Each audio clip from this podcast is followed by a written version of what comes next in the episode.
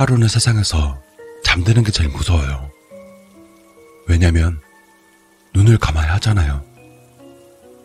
눈을 감으면 세상이 까맣게 바뀌어서 꼭 하루가 세상에서 사라져버릴 것만 같아 보였어요. 그래서 하루는 잠드는 게 너무 무서워요. 정신을 똑바로 차리지 않으면 하루는 그만 잠이야 버리고 말죠. 그렇게 정신을 차렸을 땐 이미 늦은 거예요. 왜냐면 하루 엄마가 하루를 흔들어 깨웠거든요. 하루는 하루가 잠이 들려는 순간을 생각해 보다가 문득 겁이 나는 바람에 빨리 다른 생각을 했어요. 지금은 다행이지만 하루는 또 잠을 자야 해요. 제발 잠이 오지 않았으면 좋겠어요.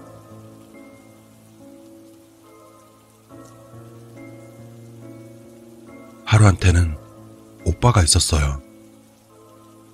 오빠는 정말 착해서 하루가 말하는 걸 다 들어줬어요. 그래서 오늘은 정말 오빠가 왔으면 좋겠다고 생각했어요. 근데 오빠가 안 보여요. 오빠. 하루는 오빠를 불렀어요. 근데 오빠 말고 엄마가 대신 왔죠. 그리고 하루를 막 혼냈어요. 하루는 너무 슬퍼서 눈물이 났어요. 슬퍼서 눈물이 났는데 엄마는 또 하루를 혼냈어요. 그러다 날이 완전 어두워졌어요. 하루가 정말 싫어하는 거예요. 하루는 겁이 나서 엄마한테 달려갔어요. 근데 엄마는 하루를 밀쳐냈어요. 하루는 슬펐어요. 그리고 무서웠어요. 눈을 감기가 너무 무서웠어요. 근데 눈이 감기기 시작했어요. 결국 하루는 정신을 잃고 말았어요. 하루는 착한 아이니까 떼쓰지 않으려고 생각했어요. 근데 갑자기 엄마가 하루 장난감을 쓰레기통에 버렸어요. 하루는 화가 나서 엄마한테 소리를 질렀어요. 하루는 힘이 없어요. 엄마는 결국 하루의 장난감을 버리고 말았어요. 하루는 울음이 터졌어요. 그런 하루를 보면서 엄마도 눈물을 흘렸어요. 드디어 엄마가 하루를 예뻐해주는 것 같아 하루는 약간 기분이 좋아졌어요. 그러다 창문을 보는데 하루가 제일 싫어하는 게 보였어요. 햇님이 얼굴을 감추기 시작했거든요. 하루는 겁이 나서 엄마의 품에 안겼어요. 그런데 오늘은 엄마가 하루를 밀어내지 않았어요. 하루는 행복했어요. 하루를 사랑해주는 것 같아 하루는 엄마가 너무 좋았어요. 그래도 잠이 드는 건 정말 무서운 일이었어요. 엄마, 절대 아무 데도 가면 안 돼. 꼭이야. 꼭. 하루는 엄마의 품에 안겨 눈을 계속 뜨고 있었어요. 하루는 잠에 들지 않으려고 했지만 그만 또 잠이 들었어요. 하루는 꿈을 꿨어요. 꿈속에서 하루는 오빠의 얼굴을 보았어요. 꿈속에서 오빠를 불렀어요. 근데 오빠는 점점 멀어져 갔어요. 하루는 무서웠어요. 오빠가 사라지는 것만 같아서 정말 무서웠어요. 그러다 오빠에게 가지 말라고 소리쳤어요. 그리고 눈을 떴을 때 엄마가 옆에 있었어요. 엄마는 하루와의 약속을 지켰어요. 정말 하루 옆에서 꼭 달라붙어 있었으니까 말이에요. 근데 엄마가 울고 있었어요. 하루는 슬퍼요. 엄마가 안 울었으면 좋겠어요. 하루는 엄마의 눈을 닦아줬어요. 그런 엄마는 하루가 기특했는지 하루 머리를 쓰다듬어 줬어요. 근데 하루는 다시 겁이 났어요. 눈이 점점 감겨왔거든요. 하루는, 아니, 나는 그녀의 목을 쪼르기 시작했어. 당연히 이녀는 발버둥을 쳐대기 시작했지. 개 같은 년. 내 남편을 집어 삼킨 것도 모자라서 이 개 같은 년은 이제 나까지 죽이려고 했어. 나는 소리쳤어. 내 남편 살려내라고. 그리고 죽여버릴 거라고. 그때 인연의 친구로 보이는 여자가 나에게 뛰어왔어. 몇 명이 들어왔는지 내 머리 위로 대여섯 명의 얼굴이 보였어. 나는 그 사람들한테 제압당했어. 그리고 그 사람들 중 한 명은 내 팔에 주사를 놨어. 나는 필사적으로 소리쳤어. 난 죽고 싶지 않다고 살려주라고 말이야. 내가 이렇게 말했는데도 말이야. 아니, 하루가 이렇게 말했는데도 언니들은 하루를 괴롭혔어. 하루는 소리를 질렀어. 잠드는 건 정말 무서워요. 잠들게 하지 말아주세요. 정말로 무서워서 그래요. 하루가 아무리 소리를 질러도 언니들은 듣지 않았어. 그래서 하루는 엄마를 불렀어. 엄마, 살려줘. 언니들이 하루를 괴롭혀. 도와줘. 엄마.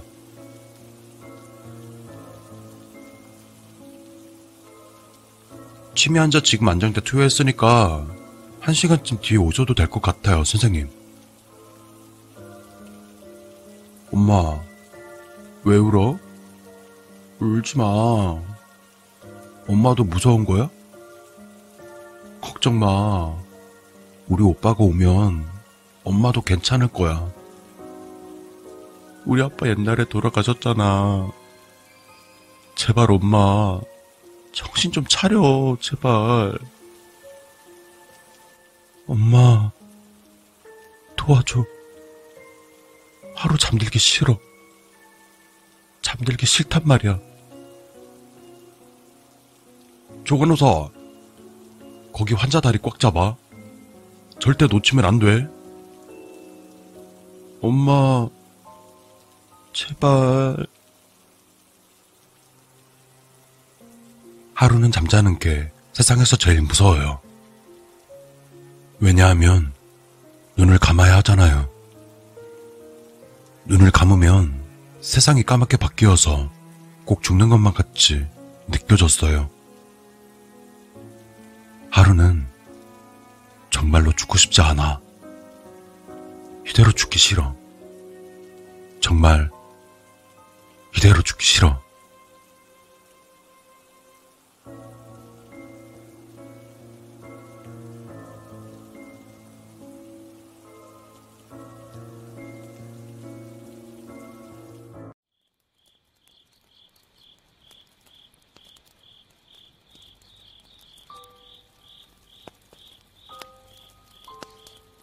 너 늪귀신이라고 혹시 들어봤니? 물귀신 아냐? 아니야. 늪귀신이야. 늪. 늪귀신은 또 뭐야? 늪에서 빠져 죽은 귀신이야? 아니. 시체가 늪에 빠진 거야. 시체가 늪에 빠지다니? 누군가가 죽이고 시체를 늪에 버렸대. 늪을 파헤쳐 볼 사람은 아무도 없으니까.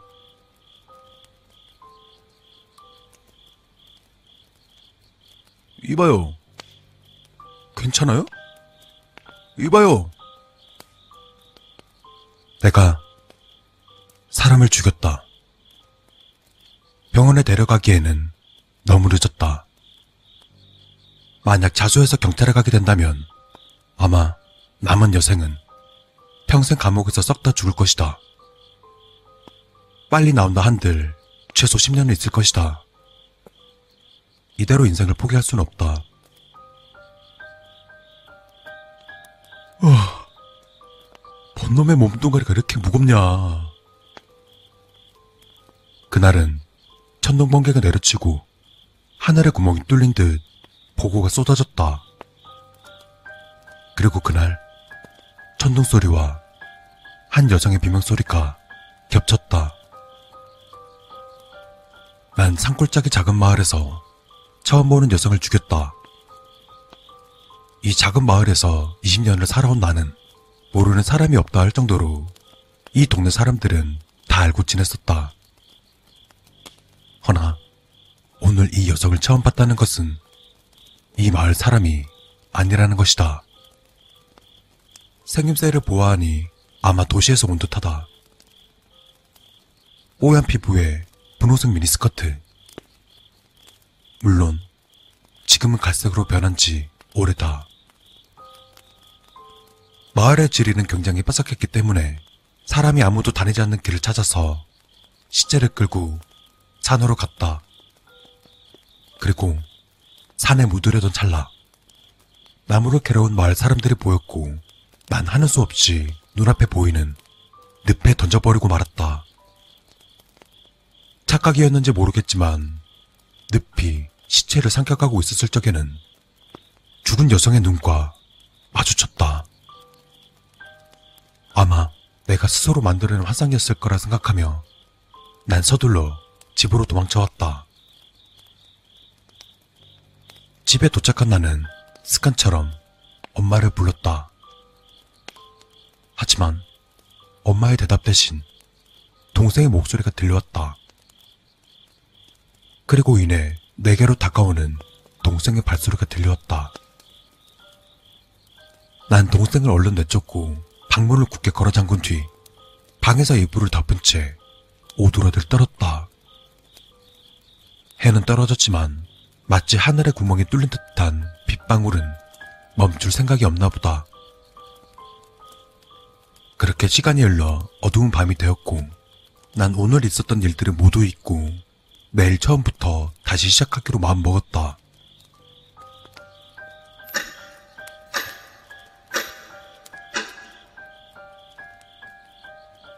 어두운 이 방 정적 속에서 마치 시계는 나를 깨우려는 듯 신경 거스리는 소리를 내었다.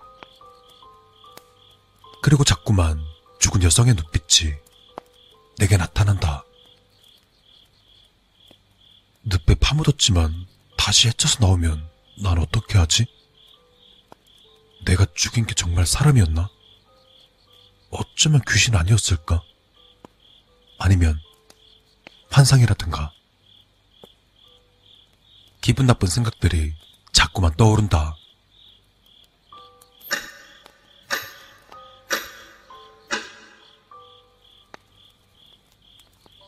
하지만 시간이 흐르자 머릿속에선 어느새 끔찍한 생각들은 사라지고 지친 몸 때문인지 점점 잠에 빠져들게 된다.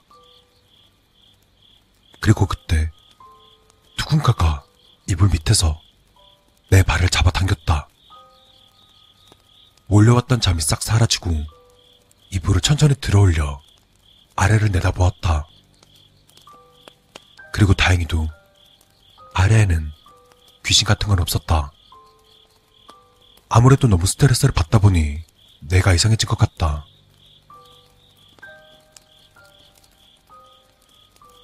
난 늪해버린 시체의 근황을 궁금해하며 늦은 새벽이었지만 다시 시체가 있는 곳으로 가봐야 할 것만 같았다.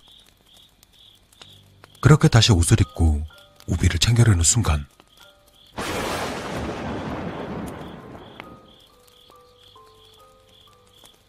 순간 밝아진 번개의 불빛으로 문 밖이 보였다. 분명히 보였다. 한 여성이 우두커니 서 있는 모습을 우비를 입었다는 사실을 잊은 채 난 이불 속으로 들어가 이불을 머리 끝까지 덮었다.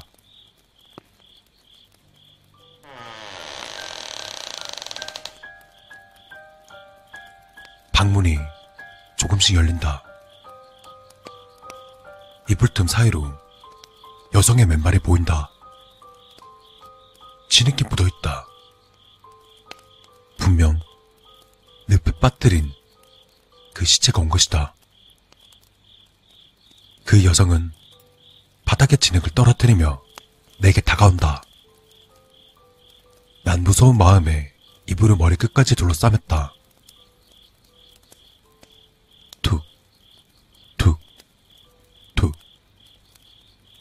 그리고 무언가가 이불 위로 떨어진다. 자는 척 하는 것도 소용없다는 걸 잘 알았다.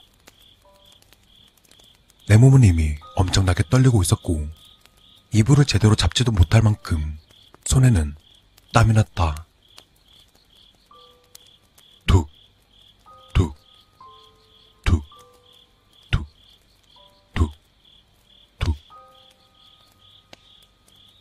노크라도 하듯 이불 위로 무언가가 계속 떨어졌다.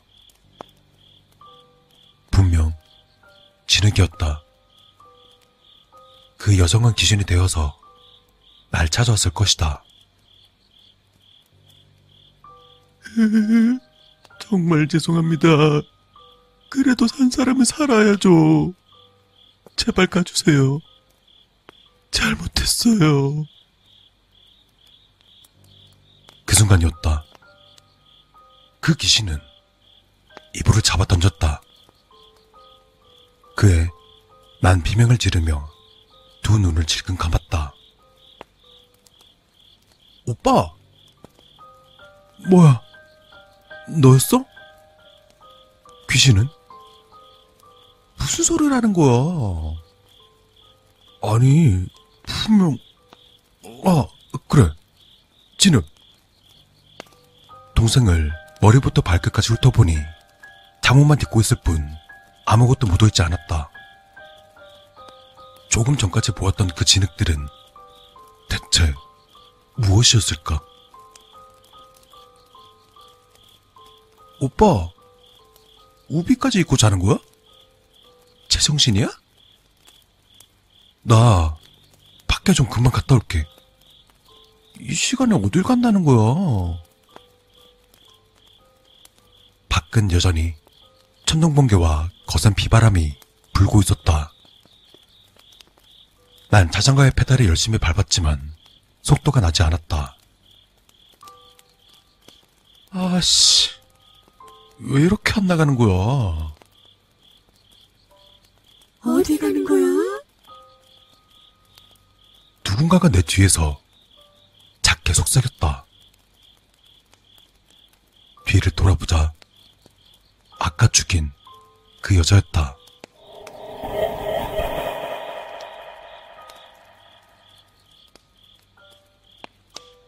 얼굴에 피와 진흙이 묻은 채 내 뒷자리에 타고 있었다. 그리고 그 순간 체인에 무언가 걸려 난 중심을 잃고 넘어졌다. 난 아프다는 사실도 잊은 채 그 여자에게 가까이 오지 말라며 소리 질렀다. 자전거는 버린 채로 늪까지 한 번도 쉬지 않고 뛰었다. 그러자 뒤를 잠깐 돌아보니 그곳엔 그저 쓰러진 자전거뿐이었지만 다시 돌아갈 수가 없었으므로 그저 뛰고 또 뛰었다. 간신히 난 늪에 도착할 수 있었다. 그리고 아무 두려움 없이 시체를 던졌던 구덩이로 손을 깊게 집어넣었다. 지금 확인을 하지 않으면 안 되었다. 내가 미친 건지 귀신이 들린 건지 그게 아니라면 정말로 살아서 돌아온 건지 난 약간의 붉은빛을 띠는 늪 속으로 손을 휘저어 보았지만 아무것도 잡히는 것이 없었다. 되려 늪 속에서는 무언가가 나를 잡아당기는 것 같았기에 제대로 헤쳐보지도 못하고 바로 손을 빼버렸다.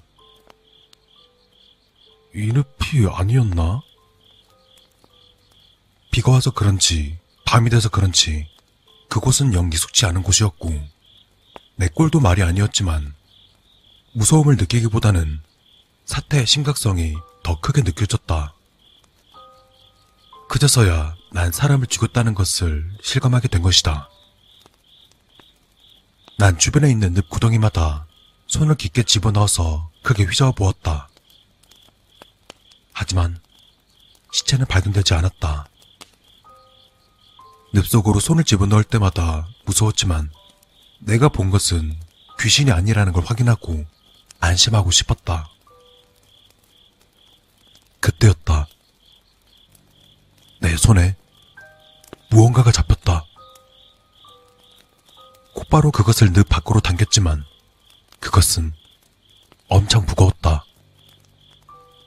하지만 그 무거움도 내 안의 공포보다 무겁지 않았기에 난 온 힘을 다해 그것을 잡아당겼다. 서서히 늪에서부터 내 손목이 올라오고 내 손에는 검은 머리카락이 감겨져 있었다. 분명 내가 늪에 빠뜨린 그 시체일 것이다. 긴 흑발이 점차 모습을 드러내고 이마가 보일 때쯤 팔에 점점 힘이 빠지기 시작했다. 안심이 됐다. 시체가 그곳에 잘 있었기에 아무도 내가 한 일을 몰랐기에 내가 본 것은 그저 내가 만들어낸 화상일 뿐이었기에 난 굳이 시체의 얼굴을 볼 필요를 느끼지 못했고 오히려 늪에 빠진 시체의 얼굴을 보면 더 충격을 먹을 것 같아 그대로 힘을 서서히 풀었다. 점차 눈썹까지 보였던 여성의 얼굴이 다시 잠기기 시작할 무렵 난 보았다. 이마에 난 흉터를 내 여동생과 똑같은 그 흉터를 말이다. 흉터를 보자마자 미친 듯이 진흙을 파냈다. 손에 감긴 머리카락을 절대로 놓지 않고 난 스스럼 없이 두 다리를 늪에 빠뜨린 채 시체를 잡아 당겼다. 시체를 잡아 늪 밖으로 밀어낼수록 난 늪 속에 더 깊이 잠식되었지만 멈출 수가 없었다. 그렇게 서서히 서서히 조금씩 끌어당겼다. 오우 씨. 파인 눈에는 진흙이 가득 찼지만 분명 여동생의 형상이었다. 동생의 코와 동생의 입 그리고 마침내 동생 얼굴이 나왔다. 어느새 난늪 속에 잠기고 있었다. 그리고 점차 내 목까지 늪에 잠길 때쯤 동생은 아니 동생의 시체는 늪 밖으로 올려졌다. 난 더욱더 필사적으로 동생을 밀어냈다. 여기서 뭐해? 동생의 시체가 고개를 돌리고 내게 말을 걸었다. 눈알은 없고 그 속에는 진흙이 가득 찬 채로 입에도 진흙이 코에도 진흙이 가득 차 있던 채로 그때 알았다. 내게 동생이 없었다는 것을.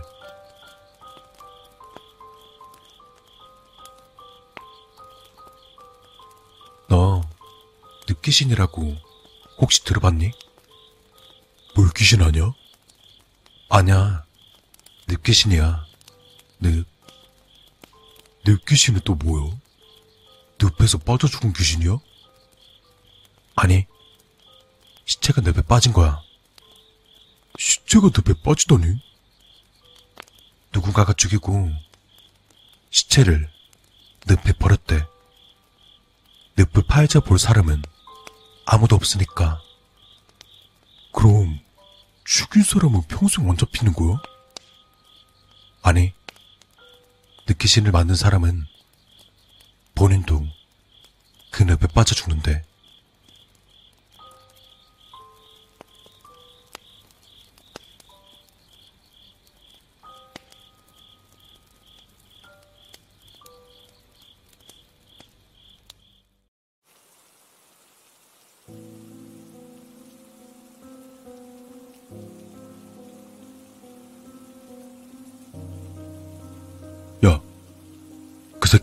사이코야.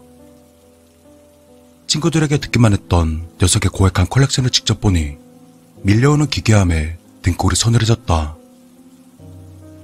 방 전체를 장식한 커다란 술병들. 그것도 병 안의 뱀을 비롯해 꾸비와 도마뱀 등 징그러운 생물체만 골라서 담겨있다. 술병 안에서 동공을 열고 마치 나를 응시하는 것 같은 징그러운 그것들을 보고 있자니 현기증이 몰려오기 시작했다. 어때? 세계 각국을 돌아다니며 수집했지. 특히 뱀술은 베트남이나 태국 같은 동남아 쪽이 유명하더라고. 중국은 뭐 말할 것도 없고.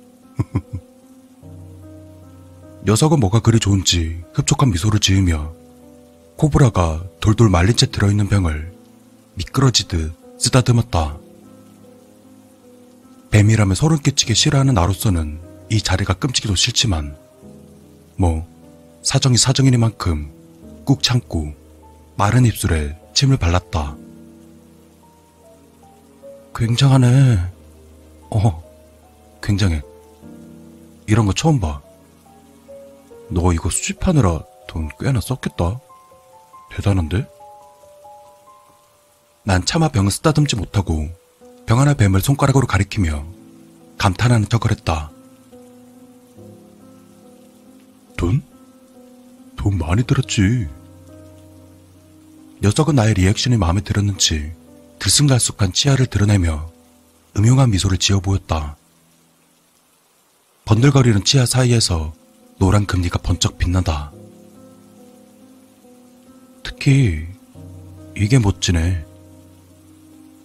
내가 가리킨 술병 안에는 알록달록한 무늬를 한 뱀이 자신의 꼬리를 물고 있었다. 굉장하지 않아? 이건 내가 직접 담근 술이야. 요즘 산에 가서 뱀도 직접 잡아다가 내가 술을 담그고 있다니까? 이게 내 체질인가 봐. 그래? 대단하다, 정말. 어른하시겠습니까? 이러니까 아직 결혼도 못했지. 사업이 잘 돼서 돈 좀 꽤나 만진 이 녀석은 아직도 결혼을 못하는데 이유가 있었다. 오늘은 내가 특별히 너한테 술 담그는 거 보여줄게. 따라와. 뭐? 아니야. 뭘 굳이 그렇게까지. 나는 괜찮은데? 그것보다 나는 사업 이야기 때문에 온 거라. 순간 녀석의 작은 눈에서 미묘한 변화가 왔다. 네 사업 투자 때문에 그래? 투자는 걱정하지 마. 나 돈 많은 거 모르냐? 그리고 나한테 돈 한두 번 밀린 것도 아니고 새삼스럽게 왜 그래? 서재에 있는 서랍에 현금 많으니까 좀 이따가 줄게. 현금으로. 친구야, 일단 재밌는 거 구경하러 가자고. 녀석이 팔뚝을 내 목에 걸친다. 그리고 그 느낌은 마치 구렁이가 내 목을 재는 느낌 같아 소소라치게 닭살이 돋았다. 갑과 을 중 을의 입장인 나로서는 차마 싫은 티를 낼 수가 없었다. 그래, 나도 궁금했어. 이런 건 어떻게 만드는지. 그렇지? 진짜 재밌을 거야. 내 의지와는 상관없이 녀석은 내 어깨에 손을 올린 채 나를 끌고 갔다. 그리고 잔뜩 움츠린 나를 향해 녀석이 말했다. 어떠? 오늘 담글 놈은 녹사야. 사실 오늘은 벌레로 담그려고 했는데 아직 재료를 못 구했네. 빨리 구해야 할 텐데. 무튼 조심해. 그리고 너 독사로 술 담그는 거 이거 돈 주고도 못 봐, 임마. 상상만으로도 미간이 찌푸려진다. 곤충과 파충류라면 몸살이 치는 나였지만 비즈니스가 있기에 꾹 참고 녀석을 따라갔다.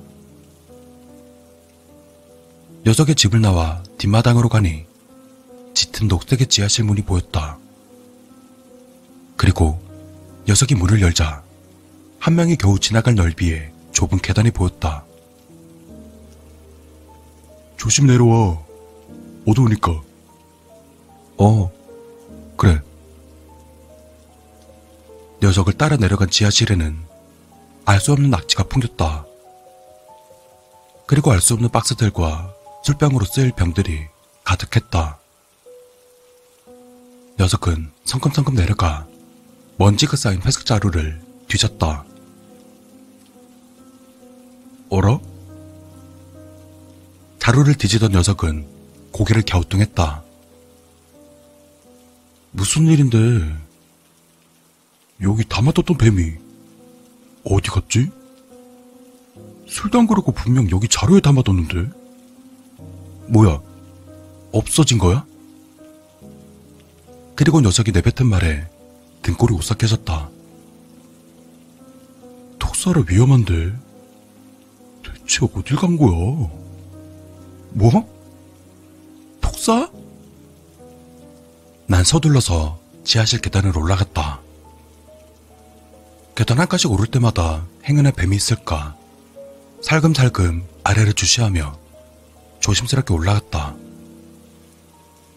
녀석은 나를 보며 껄껄거리며 웃고 있었다.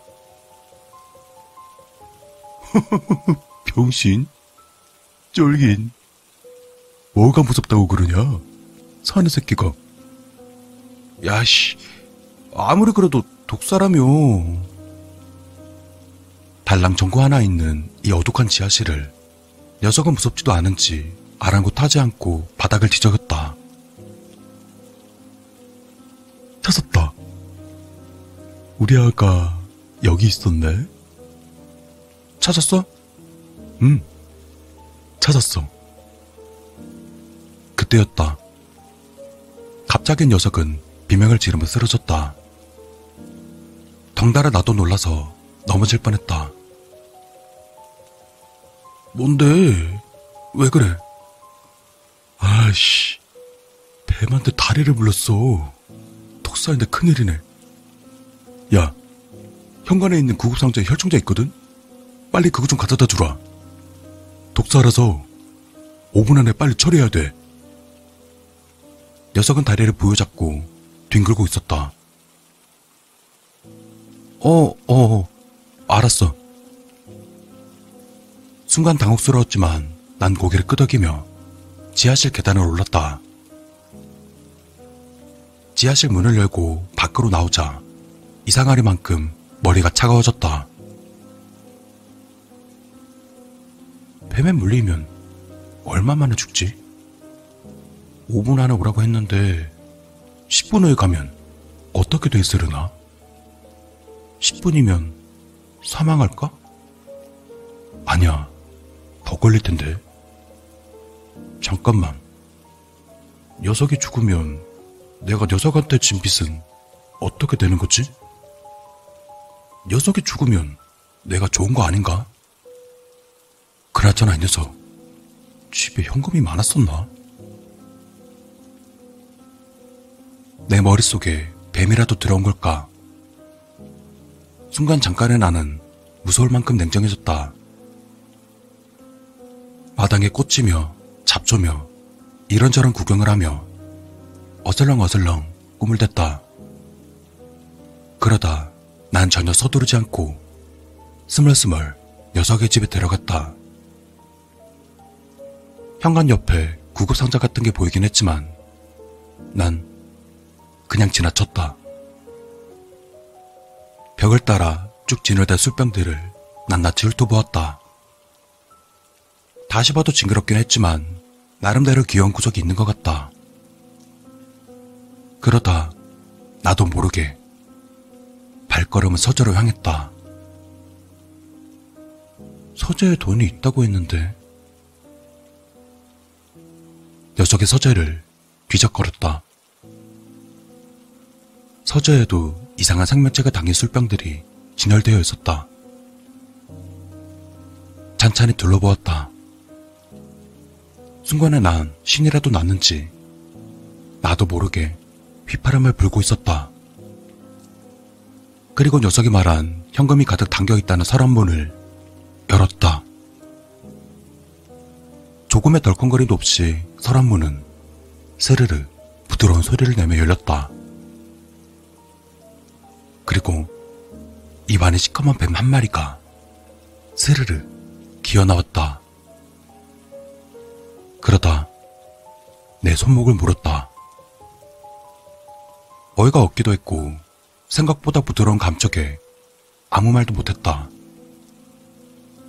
뱀에게 물린 손등에서 타오르는 고통이 느껴졌다.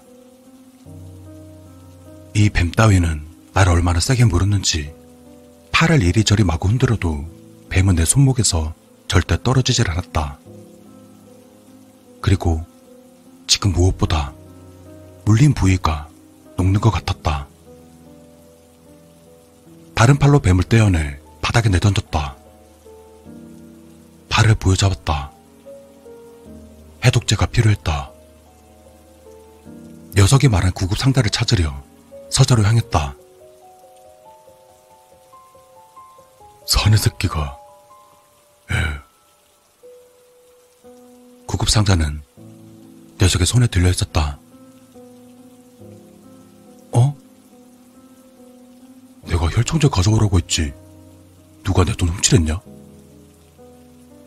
녀석은 구급 상자를 있는 힘껏 내게 던졌다. 그리고 그의 머리를 정통으로 맞았지만 별로 아프지 않았다. 자, 잘못했어. 살려줘. 나는 바닥에 나뒹구는 구급 상자를 뒤적였다. 하지만 손이 말을 듣질 않았다. 눈도 침침하고 온몸에 열이 뻗쳤다. 야, 이 새끼야. 너 말이야. 곧 죽어. 녀석은 내 옷깃을 닫고서는 질질 끌고 갔다. 녀석이 향한 곳은 지하실이었다. 녀석은 성질을 내며 지하실 문을 박차더니 날 계단으로 내동댕이 쳤다. 계단을 굴러가는 동안 아픈지도 몰랐다. 성큼성큼 내려온 녀석은 옆에 있던 천막을 걷었다. 큰 수조가 보였다. 식은 땀이 흐르고 눈이 점점 흐려진다. 고마워, 친구야. 덕분에 벌레로 술 만들 수 있겠다. 재료 구했네. 이 벌레 같은 새끼야. 내가 잘 알아봤어. 넌 확실히 벌레야.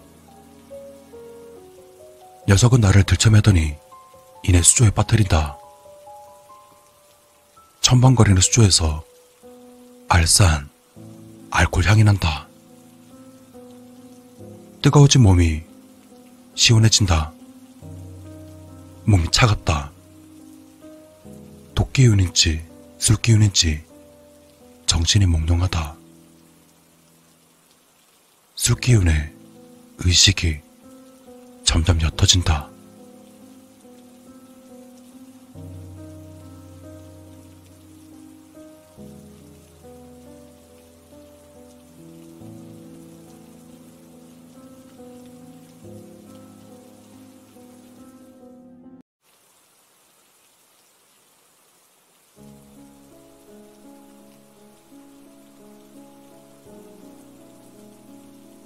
달이 밝은 탓에 숲길을 달려나가는 데는 크게 문제가 없었다.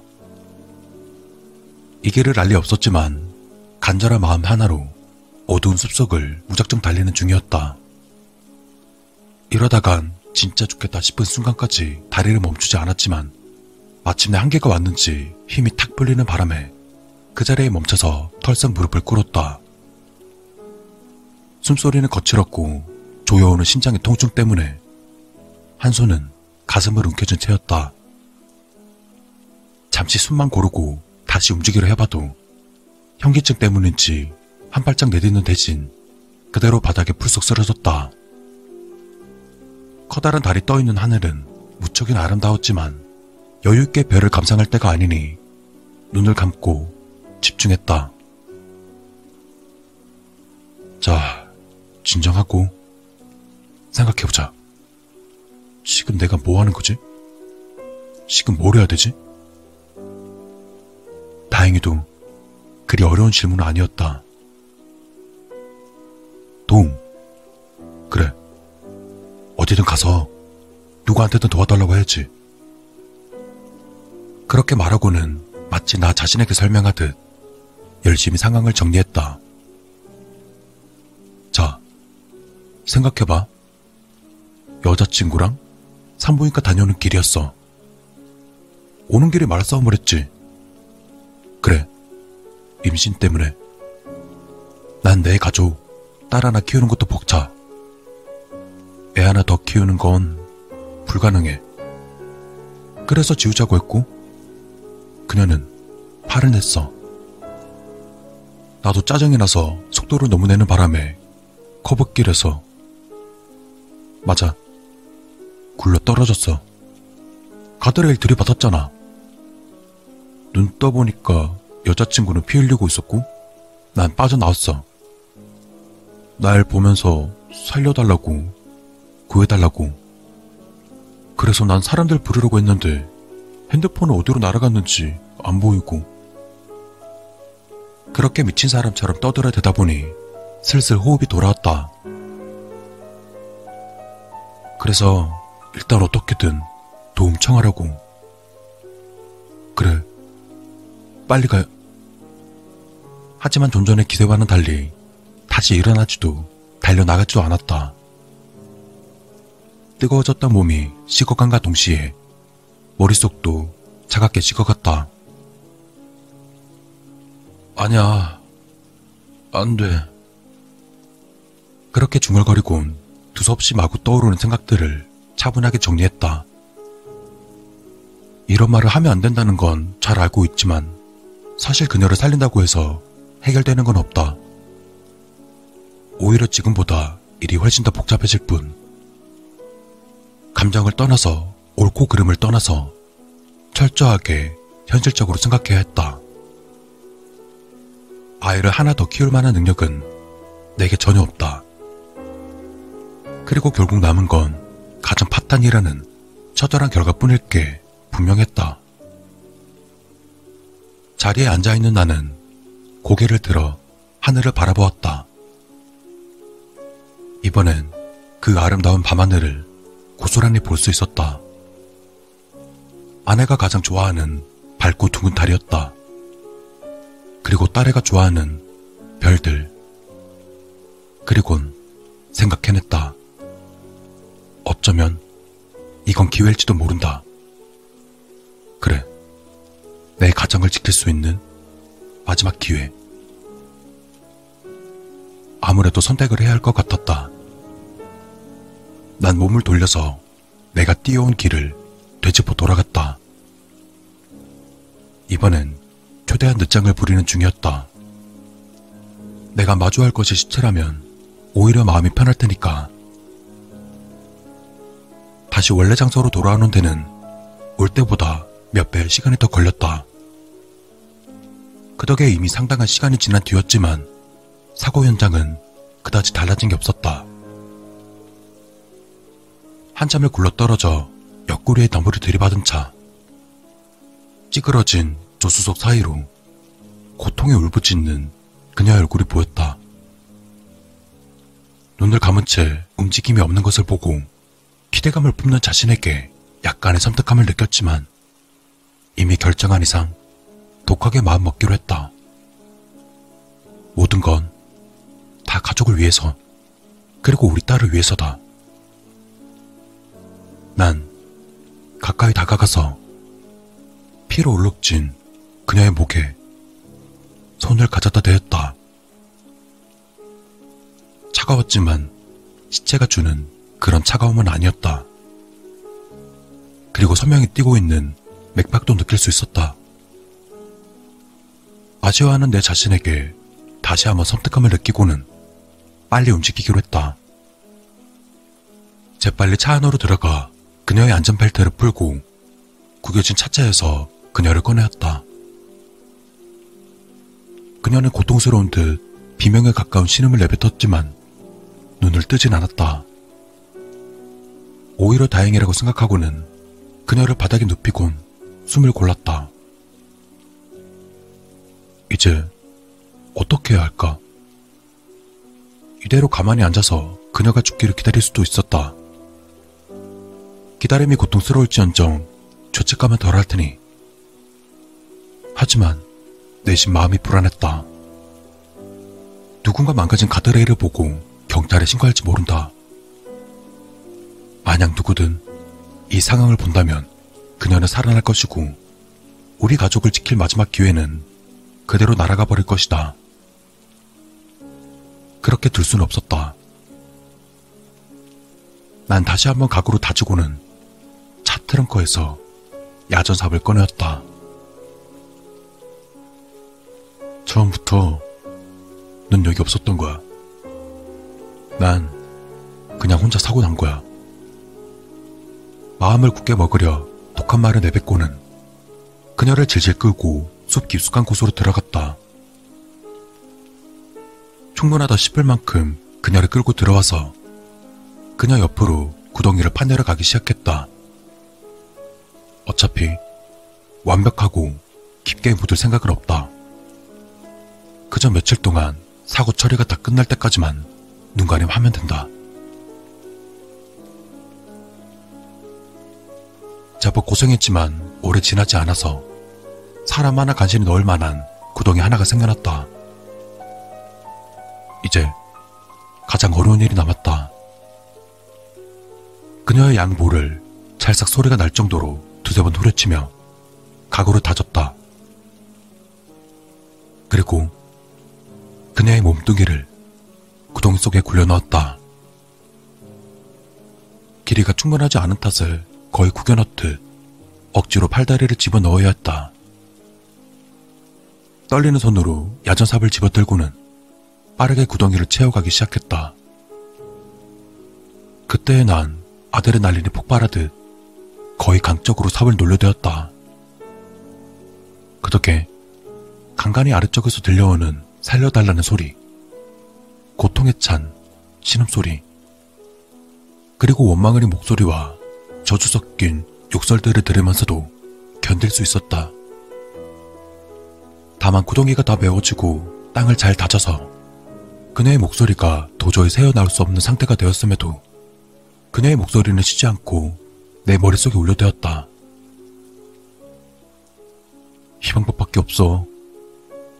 이게 마지막 기회야. 다 가족을 위해서야. 그치?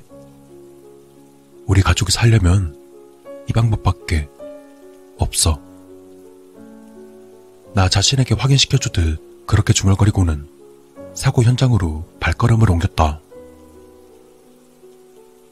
길지 않은 그 길을 되돌아오는 동안 머릿속에 울려대는 그녀의 목소리에 몇 번이고 머리를 후려쳤다.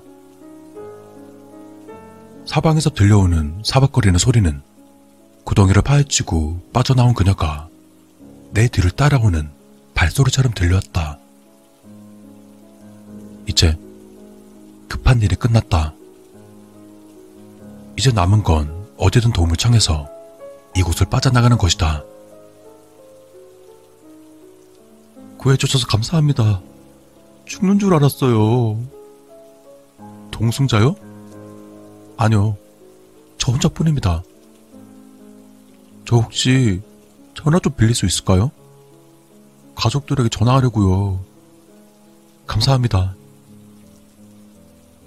이렇게 사고 처리하고 난 집으로 돌아간다. 그러면 모든 문제가 해결되고 행복해진다. 좀 더 완벽한 처리를 위해 흑도정이 셔츠를 벗어서 그녀가 앉아있던 자리에 묻은 피를 되는 대로 닦아내었다.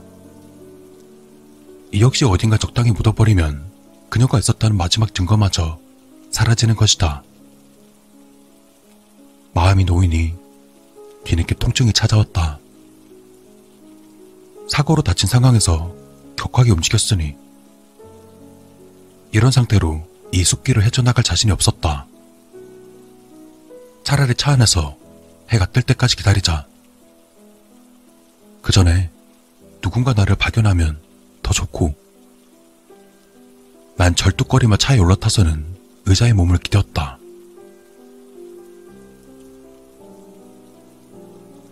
바스락, 바스락, 바스락. 잠들 생각은 없었는데 몸 상태 때문에 기절하듯 잠에 빠져든 모양이었다. 통증 때문에 다시 깬 것까지는 좋았는데 뭔가 이상했다. 바스락, 바스락, 바스락. 무언가가 천천히 이쪽으로 오고 있다. 도움을 주려는 사람일까? 아니, 그렇다면 저런 소리를 내지 않을 게 분명했다. 분명 이 소리는 무언가가 낙엽 위를 기어오는 소리다. 그리고 이 정도로 크게 들린다는 건 이미 코앞까지 도착했다는 뜻이었다. 난 이를 악물고는 옆에 놓았던 야삽을 양손으로 집어들었다. 바스락, 바스락, 바스락, 바스락. 톡, 톡, 톡. 차를 두드리는 그 소리에 비명이 터져 나오는 걸 간신히 틀어막고는 재빨리 머리를 굴렸다. 밖에 있는 것이 무엇인지 상상하는 것은 그리 어렵지 않았지만 차라리 다른 끔찍한 것이었으면 좋겠다는 생각이 들었다. 이대로 기다릴까? 그냥 무시하고 기다리다 보면 어떻게 되지 않을까? 아니, 그보다 어떻게 그 구동에서 빠져나온 걸까? 설마 아이 때문에? 아이 때문에 맘 편히 죽지 못하고 있는 힘을 다해서 기어나온 걸까? 머릿속이 복잡해져 아무런 결정도 하지 못하고 있었지만 선택의 여지는 없어졌다. 독, 독, 독. 살려주세요. 제발. 내가, 내가 잘못했어요. 머릿속에서 간신히 쫓아냈던 그녀의 목소리는 또다시 내 귓속으로 파고 들어온다. 그리고 그 순간 공포심과 죄책감과 분노가 한 번에 몰아치는 걸 느낄 수 있었다. 난 거칠게 옥소를 내뱉고는 그대로 차문을 박차고 밖으로 나갔다. 그리고 바닥에서 덜덜 떨고 있는 흑두성의 여자를 찾아낼 수 있었다. 정말 죽지 않고 그 구덩이에서 기어나온 것이다. 섬뜩한 느낌을 받기도 했지만 그보단 분노가 더 컸다. 난 미친 것처럼 괴성을 지르며 머리라 여겨지는 곳에 있는 이껏 야삽을 휘둘렀다. 미친 사람처럼 휘두른 덕에 사방으로 피가 튀었다. 그리고 내 눈앞에는 처처마리만큼 망가진 시체가 쓰러져 있었다.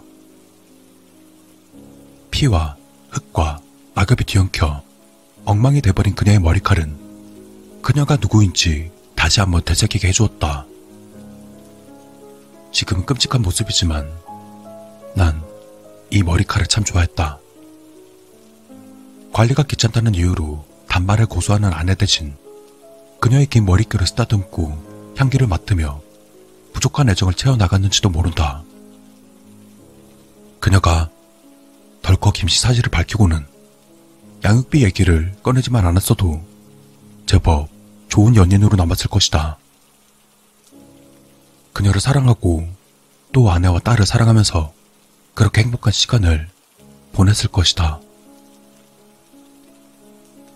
씁쓸한 마음에 심호흡을 두 번 크게 내지른 뒤 아까보다 더 거침없이 시체를 다시 구덩이로 끌고 가기 시작했다. 이번엔 좀 더 완벽하게 묻어놓고 다시 한번 깔끔하게 정리할 생각이었다. 내 사랑하는 아내와 더욱더 사랑하는 내 딸. 우리 가족의 행복을 위해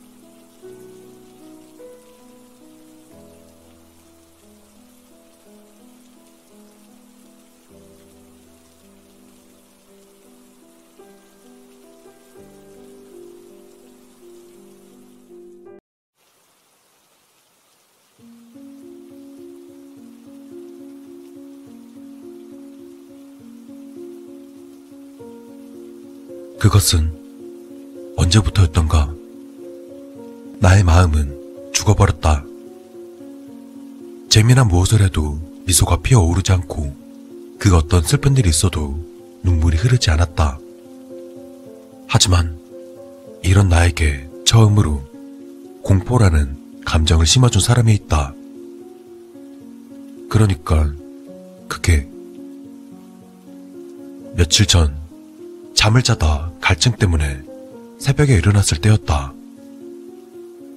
몽롱한 정신으로 침대에서 일어나 물을 마시러 거실로 나갔었는데 구석에서 느껴지는 푸른 기운과 차가운 한기.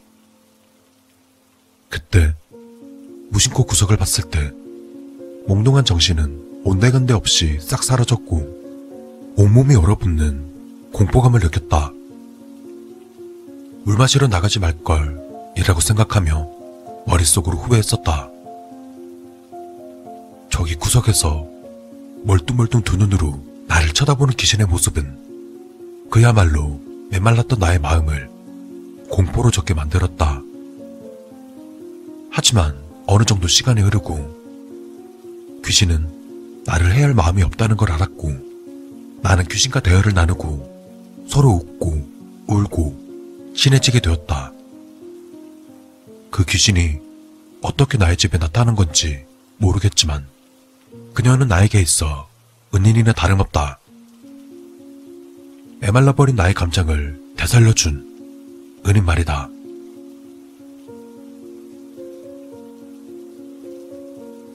오늘은 날씨가 맑다.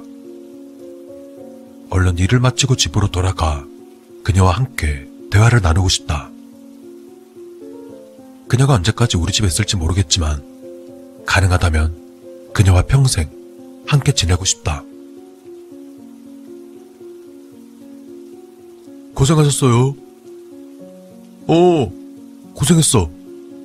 내일 봐, 다들. 어느새 퇴근 시간이 되었다.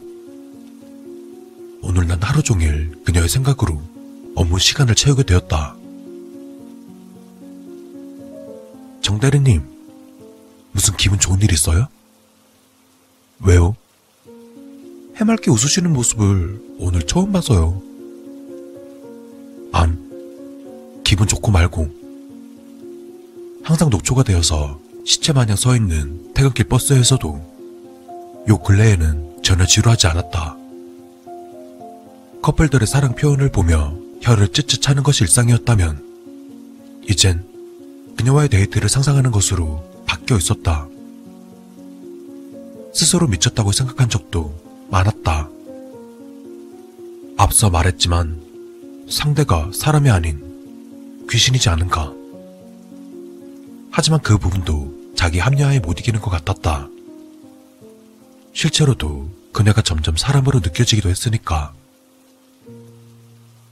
이런저런 복잡한 생각에 말없이 창을 바라보았다.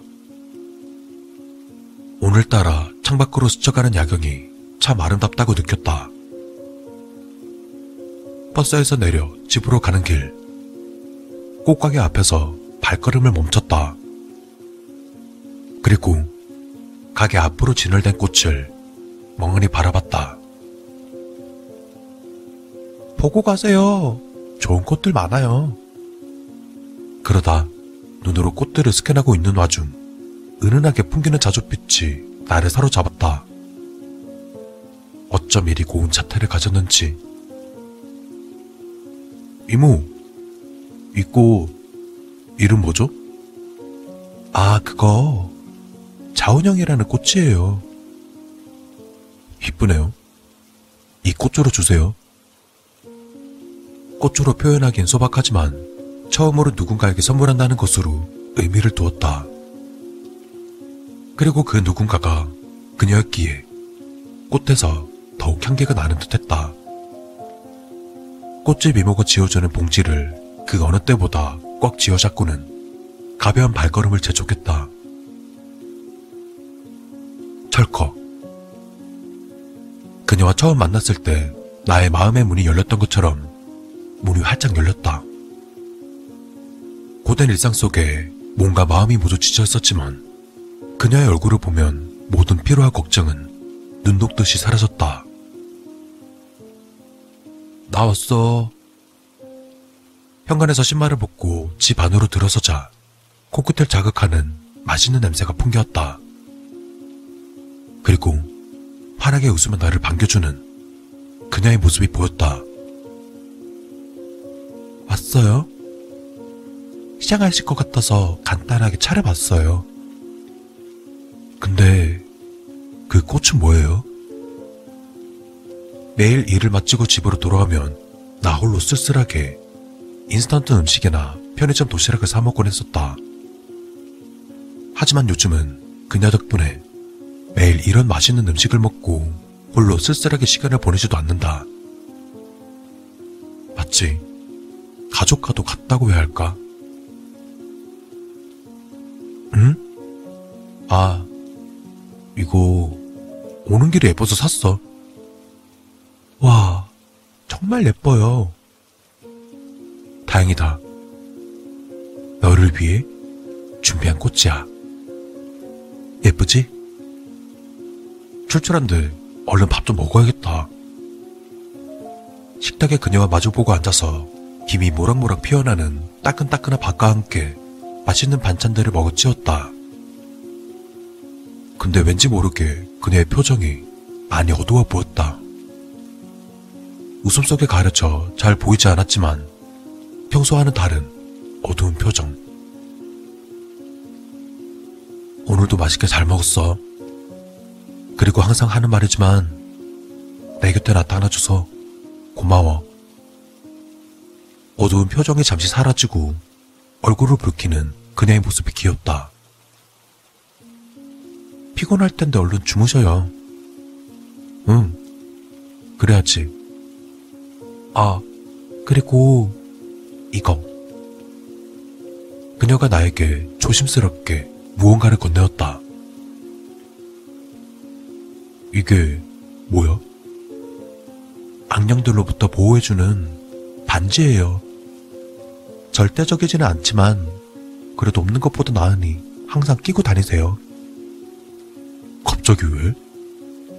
사실 얼마 전부터 기태 씨를 따라다니는 악령의 기운이 느껴져서요. 손에 들고 있던 물컵을 탁 내려놓았다. 물컵의 바닥과 탁자의 유리가 마주치면서 짧은 공명이 울렸다.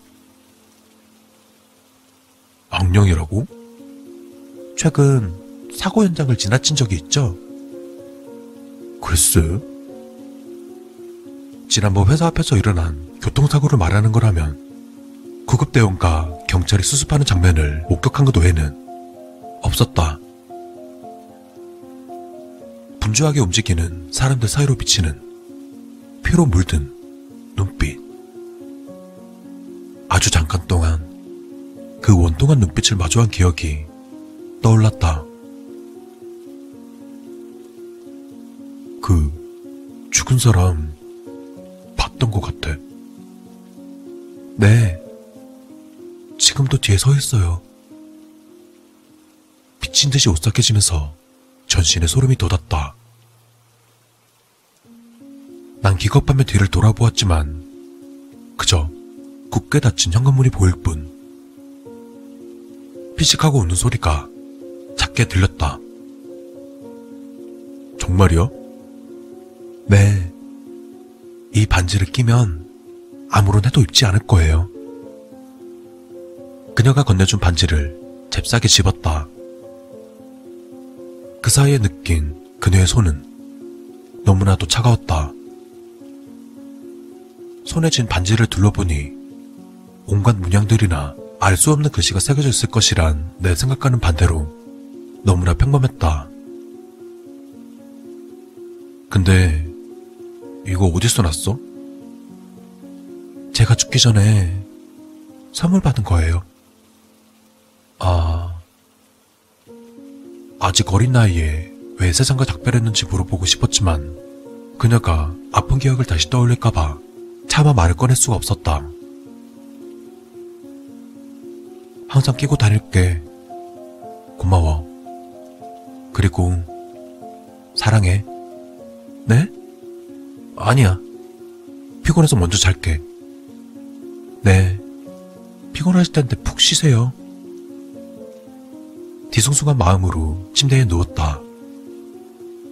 그리고 많이 피곤했었는지 금세 잠이 들어버렸다.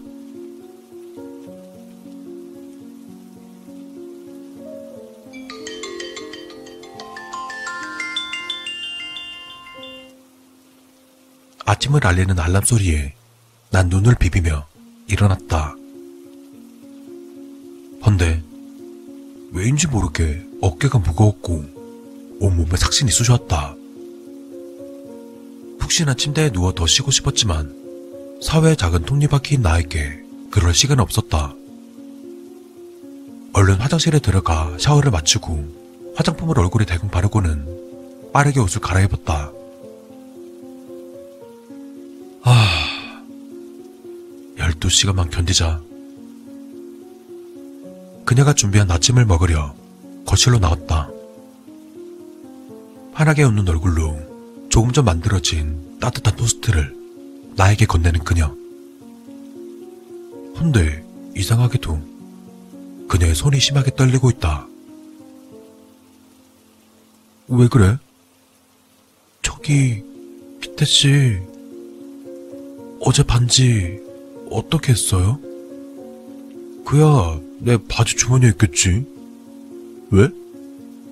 아, 아니에요. 황급히 고개를 돌리고서 다시금 웃어 보이는 그녀의 미소가 왠지 모르게 어색했다.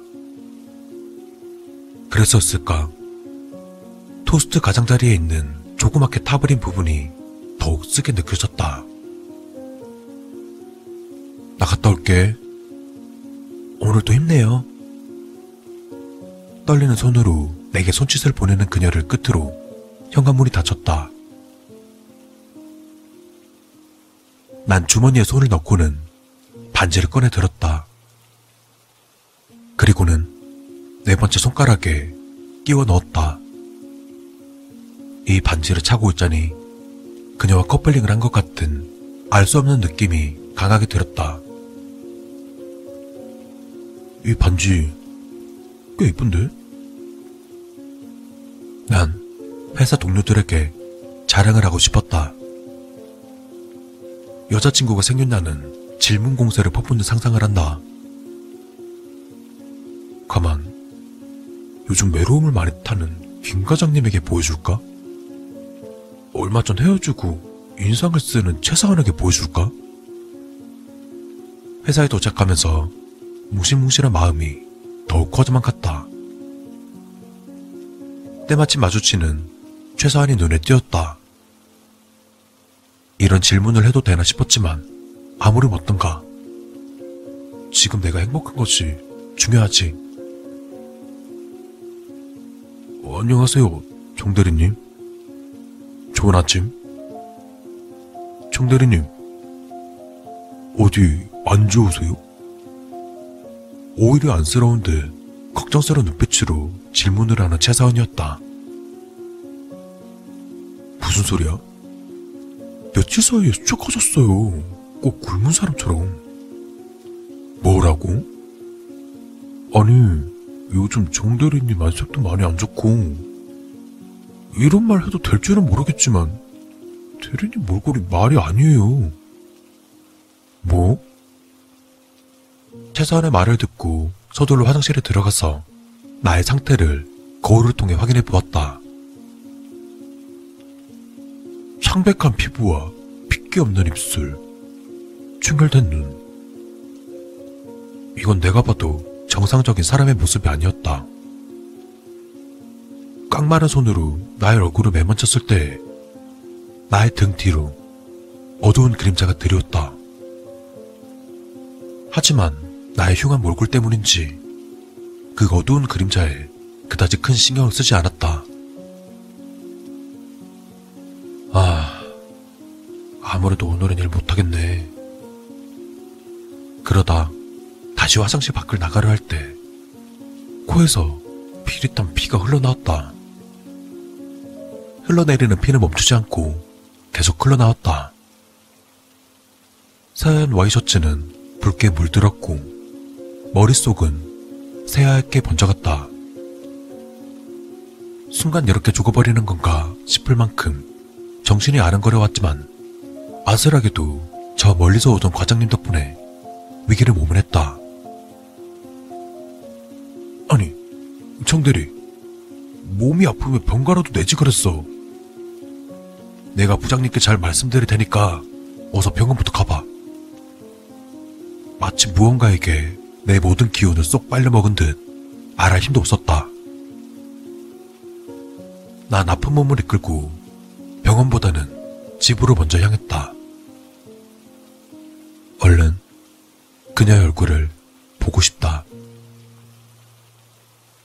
조금만 더 걸어가면 이제 그녀가 있는 집에 도착한다. 그 짧은 거리에 몇 번이고 쓰러질 뻔했다.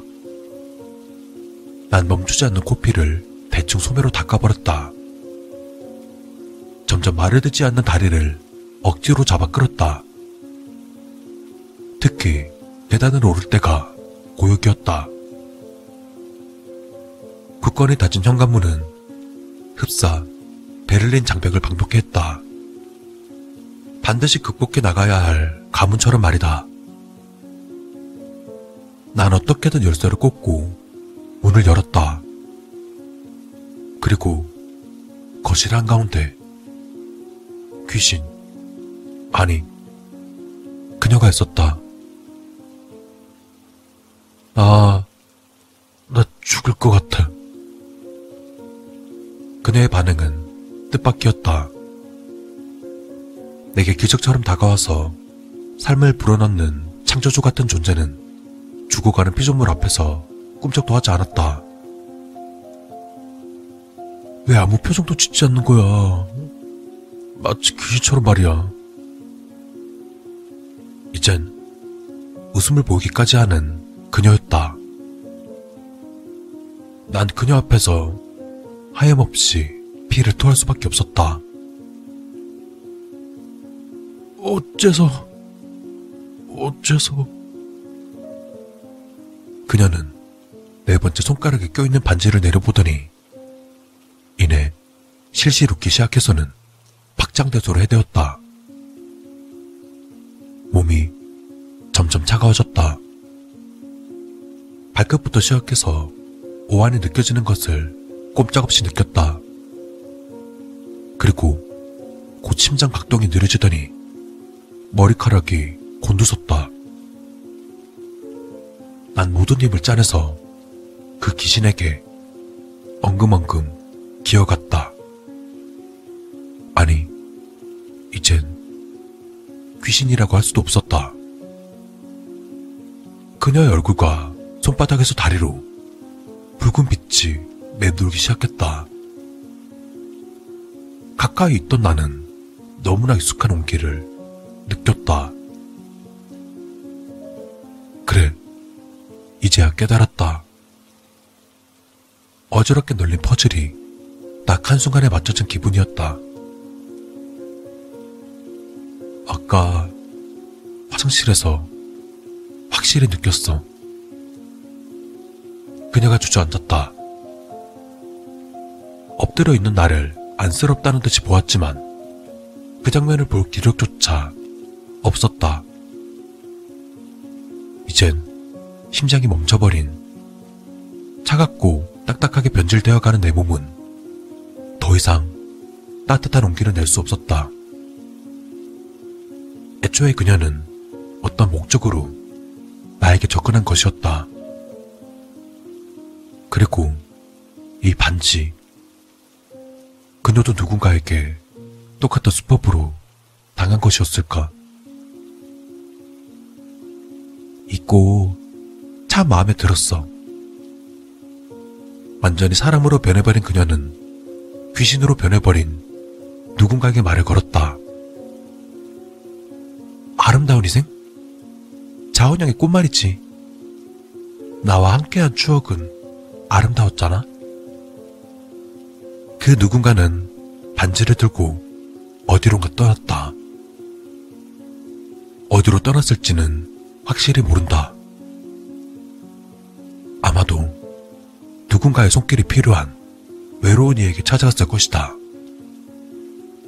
자신의 목적을 달성하기 위해 그리고 자신의 생명을 앗아간 그 반지를 들고 뜬금없이 나타나서 이런 질문을 던지겠지. 혹시 많이 외로우신가요?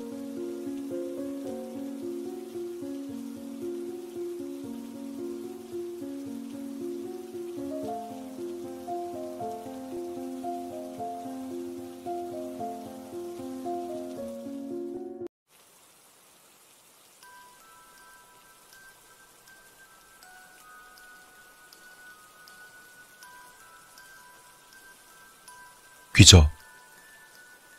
말 그대로 귀신과 접하는, 즉, 귀신과의 관계를 말하는 것이다.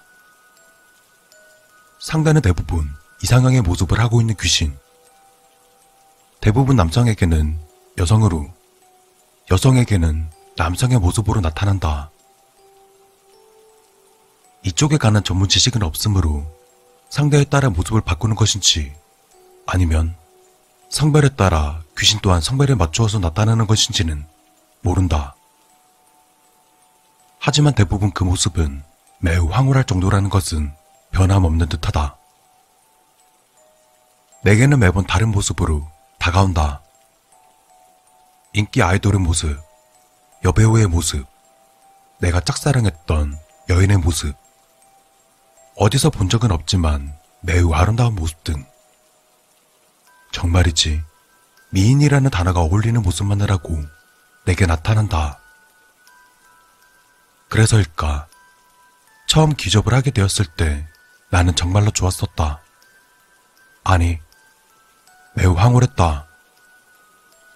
느낌 또한 매우 생생하였으므로 모태솔로인 내게는 매우 좋은 경험이었다. 하지만 시간이 갈수록 몸이 쇠약해지는 게 느껴지자 위험할지도 모른다는 생각이 점차 들기 시작했다. 하여 인터넷 검색을 하는 등 귀접에 대해 알아보자. 귀접은 매우 위험한 행동인 것을 알게 되었다. 심한 경우엔 죽음까지도 불러오는 행동이라는 것을 알고 나는 덜컥 겁이 났다. 그리하여 귀접을 더 이상 하지 않으려고 시도는 해보았지만 쉽지가 않았다. 귀신이 찾아왔을 때 거들도 해보고 몸부림도 쳐보았지만 아무 소용이 없었다. 오히려 거절을 하려고 할 때마다 귀신은 좀 더 가격하게 좀 더 거칠게 나를 범하다시피 하였고 계속해서 내가 발버둥을 치자 내게 욕설까지 쏟아부었다. 나도 좋잖아, 이 새끼야. 당시에 나는 어쩔 수 없이 기접을 하던 중 처음으로 공포라는 것을 느꼈다. 그때부터였다. 그 귀신은 더 이상 이상형의 모습으로 나타나지 않았고 흉측한 모습으로 나타나기 시작했다. 초반에는 살짝 다친 정도의 모습이었지만 시간이 갈수록 점점 상처가 깊어지더니 어느 순간 몸이 찢겨진 듯한 흉측한 모습으로 찢어진 입으로 낄낄 웃으며 나와 기접을 하기 시작했다. 정말 당하지 않은 사람은 모를 것이다. 보기만 해도 구역질에 올라오는 모습을 가진 것과 강자로 관계를 가지려는 말로 표현할 수 없는 공포감을 더 이상 버티지 못하고 나는 그 귀신을 쫓아내려 여러 가지 태제법까지 숙지를 하고 잠을 청하였다.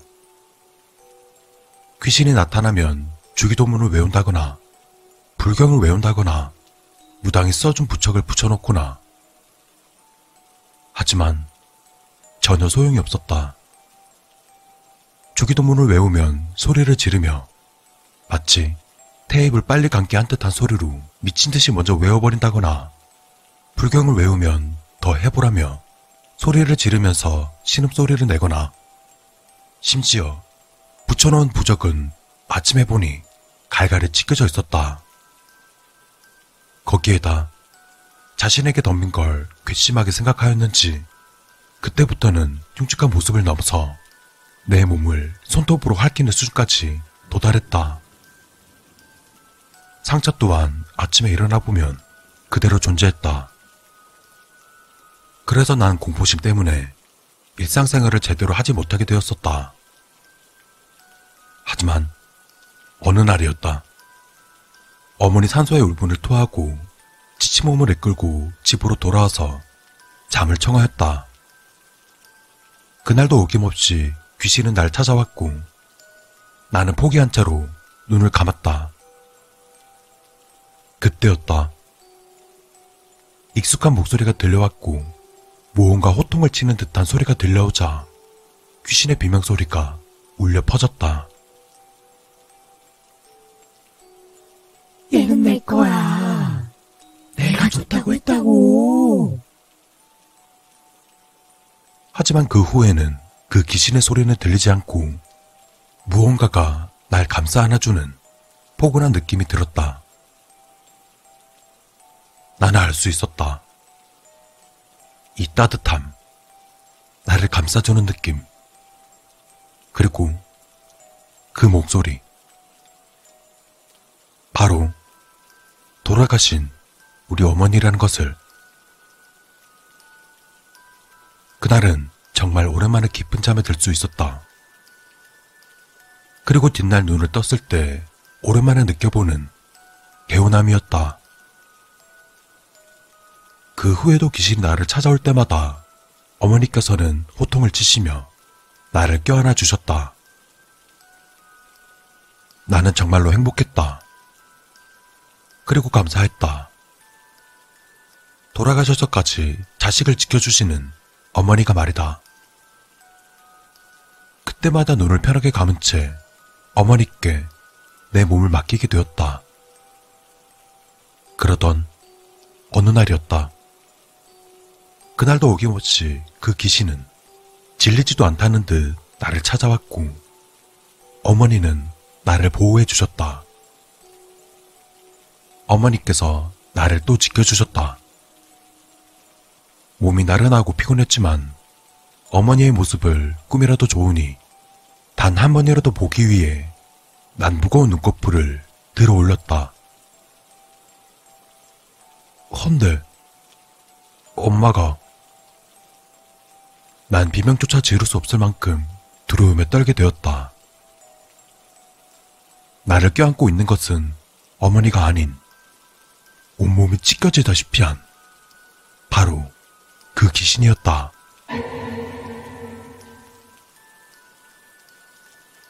어머니의 따뜻함이라고 생각한 그것은 그녀의 찢어진 입에서 흘러나오는 침과 섞여버린 피로 추정되는 액체들. 그리고 찢어진 입으로 끔찍한 미소를 지으며 내게 말했다. 말했잖아. 넌 내 거라고.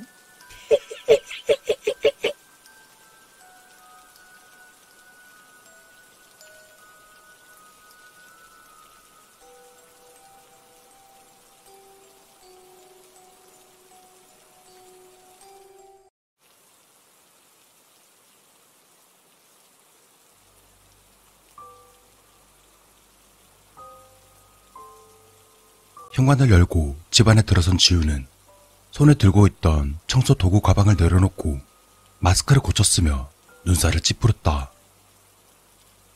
집 안에서는 시체 특유의 고약한 냄새가 진동을 하고 있었다. 가방에서 탈취대를 꺼내 온 사방에 뿌린 지우는 그제야 좀 나아진 듯 숨을 깊게 들이쉬었다. 이쪽 어깨에선 제법 잔뼈가 굵은 그였지만 이 고약한 냄새는 좋게 느껴질 리 만무했다. 이 냄새는 아무래도 적응이 안 되네. 혼자서 중얼거린 지우는 천천히 집안을 둘러보았다. 살인사건이 일어났던 곳이라 그런지 집안은 묘하게 섬뜩한 느낌이 들었다. 자, 그럼 청소를 시작하기 전에 그렇게 말한 지우는 손에 끼고 있던 장갑을 벗고 살며시 눈을 감았다. 그리곤 조용히 집안 이곳저곳을 손으로 더듬기 시작했다. 아, 선배님, 진짜라니까요. 딱 한 번만 믿어봐요. 김영사의 간절한 부탁에도 최 형사는 흔들림이 없었다. 시끄러. 네가 뭐라 하건 민간인이나 수사에 참여 못 시켜. 게다가 탐정 같은 것도 아니고 뭐? 청소부? 자네 동창이라고 해도 예외는 없어. 그렇게 알도록. 김영사는 물러날 생각이 없는 듯 강하게 대꾸했다.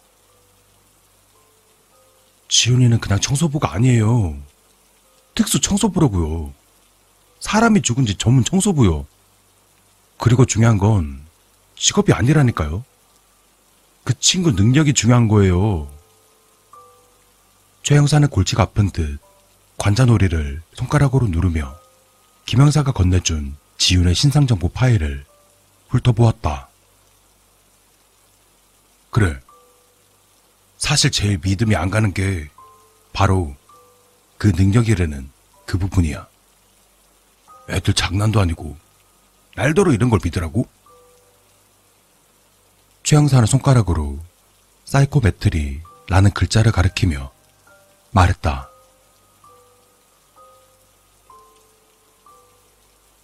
지훈이 손을 움직일 때마다 지훈의 머릿속으로 영상이 펼쳐졌다. 한참 영상을 보던 지훈은 어느 순간 손을 멈추고 정신을 집중했다. 비가 뚝뚝 떨어지는 칼을 손에 들고 있는 한 남자. 그 남자는 특이하게도 하얀 가면을 쓰고 있었다. 이후로도 한참을 집중하던 지우는 이내 눈을 뜨고 고개를 저었다. 손을 대충 닦아내고 다시 장갑을 낀 지우는 휴대폰을 열고 김영사에게 전화를 걸었다. 보나마나 일 빨리 끝내놓고 와달라고 하겠지?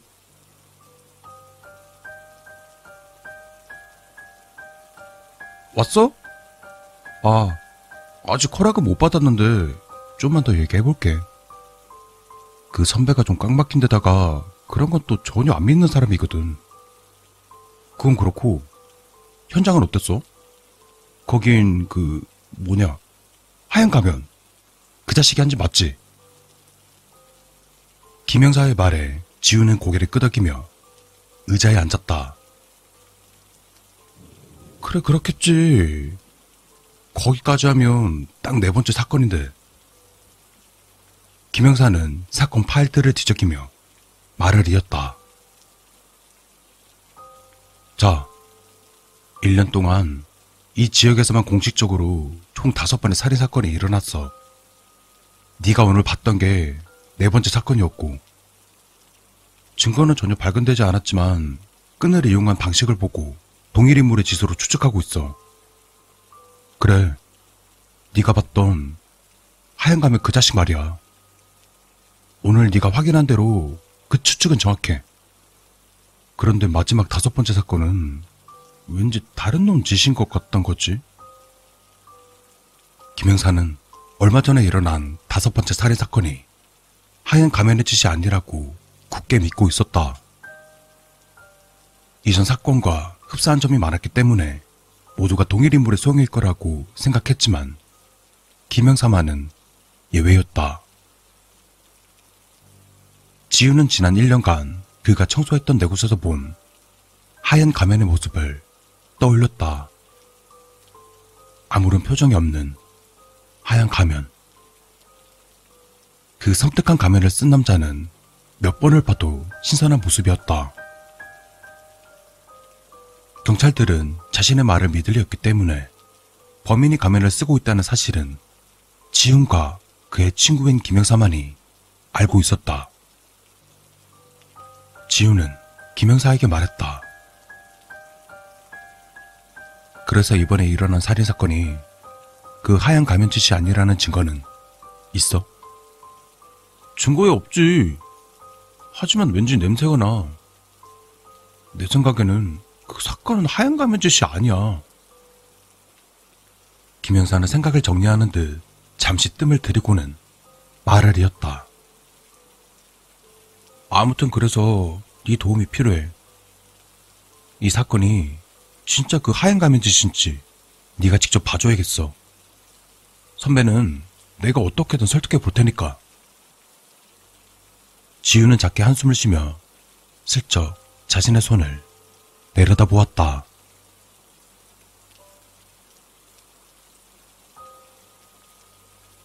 최 형사는 못마땅한 표정으로 두 사람을 보면서 말했다. 일단 확실히 말해두지만 난 자네가 가졌다는 그 특기, 그 특기 안 믿어. 당연히 거기에 기댈 생각도 없고 당신 말을 신뢰할 생각도 없어. 내가 자네를 이 현장에 오도록 허락한 건 그저 저 후배놈이 하도 졸라대서야. 다시 말해서 이건 수사가 아니고 비공식적인 일이란 거지. 그러니 입단속 잘 하라고. 그리고 최 형사는 한마디 더 덧붙였다. 한 가지 더. 만에 하나 되도 않는 헛소리를 찌끄러서 수사에 혼선을 준다면 당장 철장 안에 처박아 버릴 테니 그렇게 알아. 그렇게 말하곤 최 형사는 성큼성큼 현장으로 들어갔다. 진짜 이상하네. 답답한 사람이긴 했지만 이 정도는 아니었는데 왜 저렇게 정색을 하면서 화를 내나 몰라. 자꾸 사건 빨리 끝내려고만 하고. 김영사의 중얼거림에 지우는 좋지 않은 느낌을 받으며 최 형사의 뒤를 따랐다. 시간 없으니까 빨리 끝내. 다시 한번 말하지만 헛소리 해대면 무슨 이유를 대서건 깜빵에 쳐넣을 거야. 난 분명 경고했어. 입구에서 팔짱을 끼고 있던 최 형사가 거칠게 말했다. 지우는 크게 심호흡을 하고 집안을 둘러보았다. 평범한 원룸. 원룸치곤 제법 넓고 깨끗한 곳이었지만 역시 살해 현장이기 때문인지 음침한 느낌이 들었다. 대충 방을 둘러본 지우는 천천히 장갑을 벗고 눈을 감았다. 그리고 정신을 집중한 채 올가미에 손을 가졌다 대었다. 어땠어? 뭐가 보였어? 내가 맞았지? 그 감에 쓴 놈, 아니지? 눈을 뜬 지훈을 보며 김영사가 몰아치듯 물었다. 최 형사는 그런 김영사를 죽일 듯한 표정으로 노려보고 있었다. 그리고 그 시선은 곧 지훈에게로 옮겨졌다. 지훈은 최 형사의 눈빛을 잠시 보다가 김영사에게 말했다. 아니, 그놈 집 맞아. 어쩌냐? 이번엔 네가 틀린 것 같다. 김영사는 믿을 수 없다는 표정으로 질문을 재차 쏟아내기도 전에 지우는 최 형사를 지나 현장에서 벗어났다. 이제 됐지? 쓸데없이 시간만 낭비했네. 최 형사는 후련하다는 표정으로 김영사를 그대로 내버려 둔 채 돌아섰다.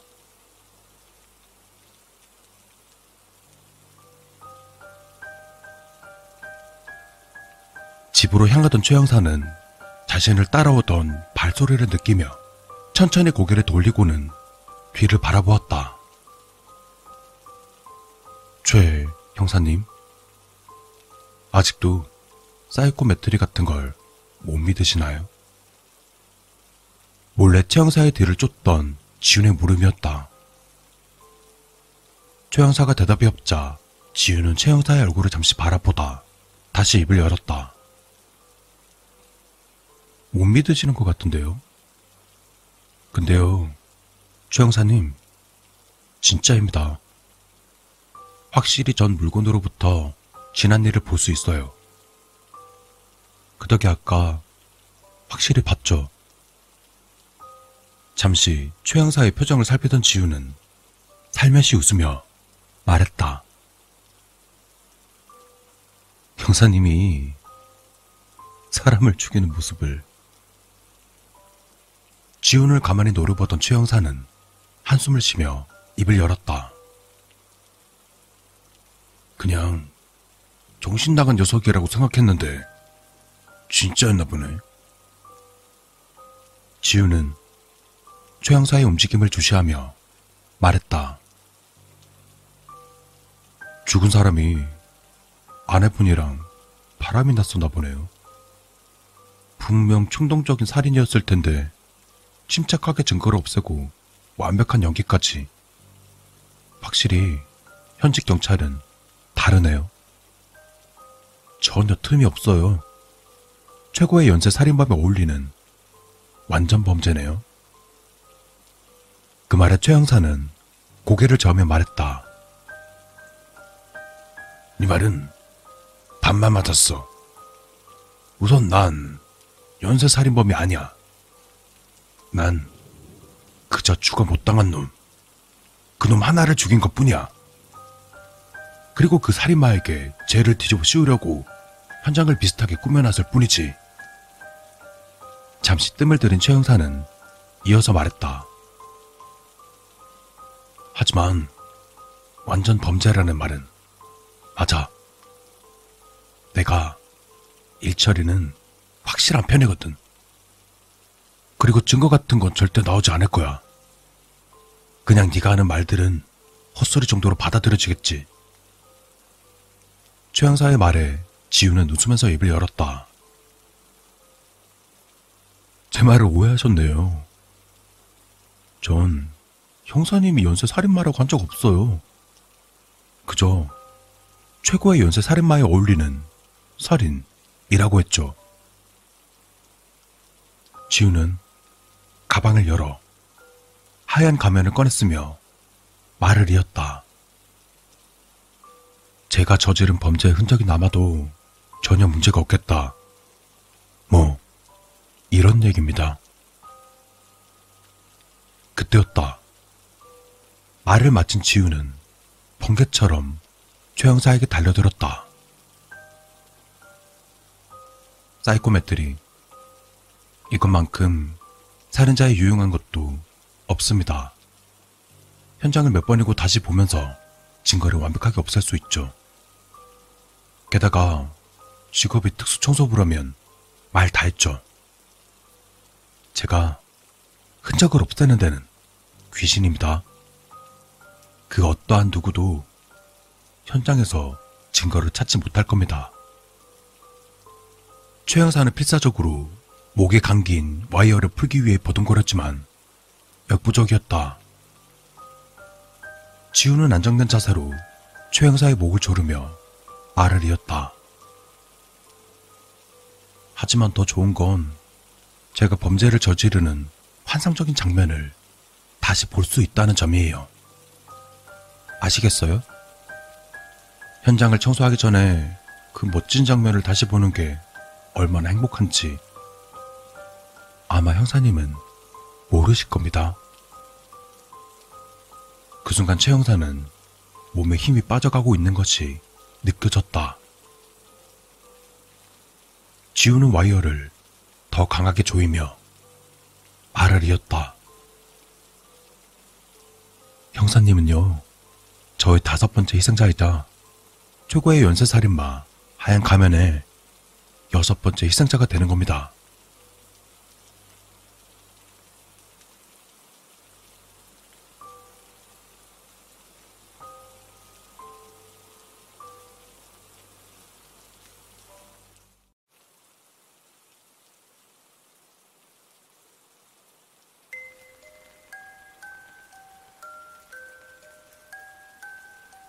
우리 할머니와 할아버지가 살고 계신 곳은 전남에 위치한 작은 시골 마을이다. 그리고 내가 초등학교 4학년에 올라갈 당시 부모님께서는 외국에서 돈을 벌기 위해 해외로 나가 계신 상태였다. 그러므로 어린 나와 누나를 돌봐줄 사람이 없어 누나와 난 시골에서 1년 동안 학교를 다녔었다. 그때 내가 있던 마을에는 내 또래 친구들도 있었으므로 아침이면 같이 버스도 탔었고 학교가 끝나면 다 같이 개울가에 놀러 가서 팬티까지 벗어 던진 채 신나게 물놀이를 했던 기억도 어렴풋이 남아있다. 그곳은 무척 시골이었다. 당시에 우린 어린 나이였으므로 가능한 일이었을 것이다. 난 그 시절에 있었던 모든 일들을 오랫도록 간직하고 싶었다. 마음속 깊은 곳에 내가 이랬던 적도 있었지 하며 그때를 추억하며 그때의 이야기를 나눌 수 있는 그런 날이 오면 얼마나 좋을까 라고 생각하곤 했었다. 물론 내 어린 시절에 만났던 착한 범죄자 그 아저씨만 없었다면 가능했을지도 모르겠다. 사건의 발단은 대략 14년 전으로 거슬러 올라간다. 아침 6시. 할머니와 할아버지가 기상을 하신가 동시에 나도 잠자리에서 일어난다. 대충 이부자리를 정리하고 덜 깬 잠을 이겨내려 화장실로 가서 고양이 세수를 한다. 그리고 난 정성스레 차려주신 밥상 앞에 앉아 빠르게 밥을 먹는다. 친구들과 같이 통학버스에 타려면 그렇게 해야만 했다. 아니, 조금 더 정확히는 통학버스가 올 때까지 친구들과 승강장에 앉아 떠들려면 그렇게 빨리 밥을 먹어야만 했다. 어쩌면 옆집에 살던 내 또래 친구 인용이가 승강장에 먼저 있을지도 모른다는 생각에 나는 시계 한번 보고 밥 한 술 뜨고 시계 한번 보고 이 행동을 반복하며 빠르게 밥을 먹었었다. 내가 밥 먹을 시간까지 쪼개가며 친구들을 좋아했던 것은 무엇 때문이었을까? 서울에서 왔다고 날 놀리진 않을까 하는 걱정, 혹은 그런 불안감 때문이었을까? 난 그것 때문에 더 친구들에게 매달렸던 것일까? 한 번쯤 그때를 떠올리면 이런 생각을 하곤 한다. 친구들이 나를 버리고 먼저 버스에 올라타진 않았는지, 언젠가 내가 조금 늦게 나가서 첫 번째 통학버스를 놓치고 혼자 아무도 없는 버스 승강장 빈자리에 앉아있을 때에 난 생각했다. 친구들이 날 왕따 시키면 어쩌나 하고. 지금에 생각해보면 나도 참 귀여운 구석이 있는 그런 놈이었던 것 같다. 물론, 그때 당시 착한 범죄자 아저씨만 없었다면 말이다. 자, 그럼 이제 착한 범죄자 아저씨 이야기를 들려줄 때가 된 것 같다.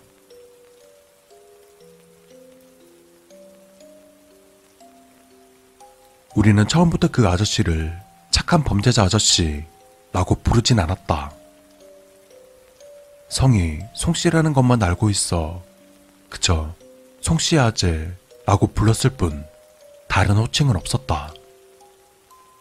게다가 그 아저씨는 귀가 잘 안 들리고 말을 더듬었는데 이상하게 우린 그 모습이 즐거웠다. 착한 범죄자라는 타이틀이 그의 이름 앞에 달리기 시작한 것은 내가 시골을 벗어나 서울에서 중학교를 다니던 때 그때 생겨난 이름이었다. 앞서 말했듯 우리는 학교가 끝나면 다 같이 우르르 몰려가 개울가에서 수영을 하며 놀곤 했었다. 물론 팬티까지 다 벗고서 말이다. 그런데 언제부터인가 송씨 아재가 우리의 노는 모습을 지켜보고 있었다. 그게 언제부터 그랬었는지 정확히 기억이 나질 않는다. 그저 우린 저 아저씨가 우리랑 같이 놀고 싶은가 보다 라고 생각했을 뿐. 그때부터가 시작이었다. 우린 여느 날처럼 학교가 끝나고 다 같이 학교 후문에 모여 통학버스를 기다렸다. 학교의 통학버스는 하루에 총 4번을 왕복한다. 등교 시에 두 번, 퇴교 시에 두 번. 우린 재빨리 첫 번째 버스에 몸을 실었고 마을 입구에 버스가 서자마자 너나 할 것 없이 누가 먼저랄 것도 없이 개울가로 냅다 뛰기 시작했다. 마을 입구에서 개울가까지의 거리는 천천히 걸어서 10분 정도. 우리가 뛰어가면 대략 5분 정도면 충분했다.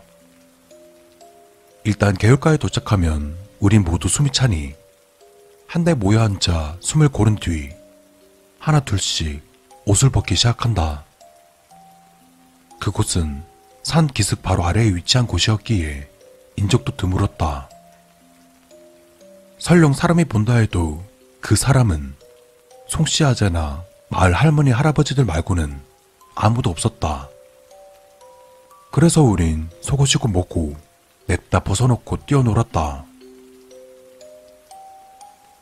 한바탕 시원한 물놀이가 끝나면 개울가 끝자락에 있는 바위에서 우릴 지켜보던 송씨 아재가 슬금슬금 내려와 우리들에게 알아먹을 수 없는 말을 하면서 호박엿을 나눠주었다. 오랫동안 송씨 아재를 봐온 인형의 말에 따르면 당이 떨어지니까 먹으라고 주는 아저씨의 배려라고 했었다. 언제나 그 아저씨는 바지 주머니에 호박엿을 한가득 넣고 다니셨다. 그리고 그 엿들은 죄다 우리 몫이었다. 어찌나 달고 쫀득쫀득하던지 아직도 그때의 호박엿 맛이 잊혀지질 않는다. 그 길로 우린 송씨 아재를 따라 마을로 돌아갔는데 경운기가 올 때면 아저씨가 위험하다며 우리들 앞에 서서 우리를 보호해줬고 가끔 풀숲에서 뱀이 불쑥 튀어나올 때면 나뭇가지로 얼른 낚아 풀숲에 던져버리시곤 했다. 송씨 아재의 그 행동들은 모두 우리를 위한 선한 어른의 모습이었다. 그러던 어느 날이었다. 그날은 옆집에 사는 인용이가 마을 해관에서 송씨 아재와 좀 더 놀다 가자는 제안에 다들 고개를 저으며 집으로 돌아갔지만 나는 끝까지 인용이 옆에 머물렀다. 매미 소리가 한창 수그러들고 해가 저물어 갈 때쯤 인용이와 나는 마을 회관 한가운데 위치한 소나무 아래에 만들어 놓은 마루에서 나란히 누워 있었다. 그리고 그때였을까? 대뜸 송씨 아저씨가 다가와서는 인용이에게 젖을 먹이는 신용을 하고 있었다. 그 모습에 놀란 나는 인용에게 물었다. 인용아, 이 아저씨 지금 뭐 하는 거야? 그러자 인용이는 아무렇지 않은 듯 그 아저씨의 가슴을 조물락대며 대답했다. 어, 이 아저씨 이렇게 해주면 되게 좋아해.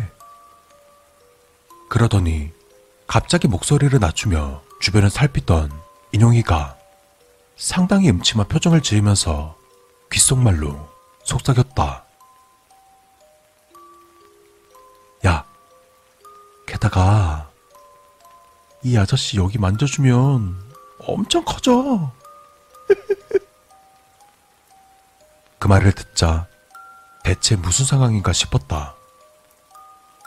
난 할머니가 기다리신다는 이유로 집에 가려고 했지만 인용이는 오늘 밤 송씨 아재 집에서 자기로 했다며 그 아저씨의 손을 잡고 회관을 나가버렸다.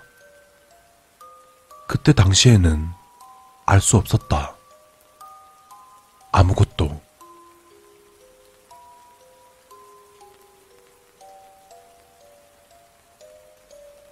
시간이 흘러 내가 중학생이 된 이후 한창 싸이월드가 유행을 했었다. 난 시골에서 같이 놀던 친구들이 떠올라 하나둘씩 찾아가며 일천을 맺고 방명록도 남기고 서로 연락처를 주고받으며 통화도 간간히 하며 지냈던 기억도 있다. 단, 한 사람만 빼고. 그 한 사람은 바로 옆집에 살던 인형이. 어찌된 영문인지 아무리 찾아도 나오질 않았고, 친구들마저 모른다며 휴시하는 분위기였다. 그때 당시엔 그저 그렇게 넘겼었다. 우리는 가끔 통화를 하며 송씨 아재 이야기를 꺼내곤 했었는데 친구들은 그 아저씨를 언제부턴가 착한 범죄자라고 부르고 있었다. 그에 궁금해진 나는 그들에게 물었다. 얘들아, 착한 범죄자는 누구에서 나온 거냐? 아, 그냥 우리한테 되게 잘해줬었잖아. 그래서 그냥 붙인 이름이야. 별 뜻 없어. 라고 답을 남긴 건 바로 윗마을에 살던 기성이었다. 당시에 난 그냥 그렇구나 하고 그 상황을 넘어갔다. 송씨 아저보다 인용이가 더 궁금했었기 때문에 그렇게 나는 성인이 되었다. 나의 현재 나이 스물다섯. 얼마 전 윗마을에 살던 기석이를 만나 술 한잔하며 이런저런 이야기를 하게 되었다. 그리고 난 그 자리에서 믿지 못할 이야기를 듣게 되었다. 그것은 바로 내가 시골에서 학교를 다니다가 서울로 다시 돌아간 이후 어느 날 송씨 아재가 경찰서에 불려가더니 교도소 수감을 하게 되었다는 그런 내용이었다. 그리고 그 이유는 아동 성추행 및 불법 감금이라는 제명으로 갔다고. 대체 무슨 말이냐는 내 질문에 그는 나지막이 대답했다. 너랑 윤용이랑 둘이서 송씨 아재랑 같이 더 놀다 가겠다고 회관으로 갔던 날. 그날 기억하냐? 무튼 그날부터 쭉 인형이 학교 끝나면 집으로 데려가서 성추행을 하셨단다. 인형이는 그냥 느낌이 좋아서 가만히 있었다 그러고 결국 인형이 부모님이 고소하셔서 송씨 아재는 바로 교도소 들어갔지 뭐. 지금은 뭐하고 사는지 모르겠다. 난 허탈한 얼굴을 한 채 다시 물었다. 그럼 인용이는? 너 아무것도 못 들었구나. 예전에 인용이랑 다 같이 만난 적 있는데 걔가 집으로 말하더라. 송씨 아재랑 같이 그 집에서 잘 때부터 자기는 개인 줄 알았대. 자기는 남자 좋아한다고. 그 뒤로 연락 끊겼어. 번호도 바꾸고. 그날 이후 송씨 아재는 교도소에서 출감하고 시골에 잠시 머물다 서울로 상경했다고 한다. 그때 송씨 아재가 발가벗고 놀던 우리를 왜 가만히 앉아 지켜보고 있었는지 이제야 알 것만 같다.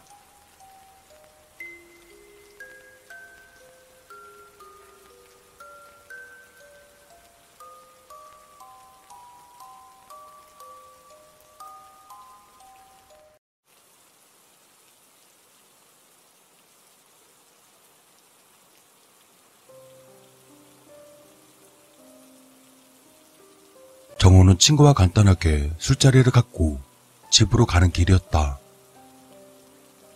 겨울이 오긴 했지만 술을 먹어서 그런지 더욱 쌀쌀하게 느껴졌다. 현재 시간은 새벽 3시.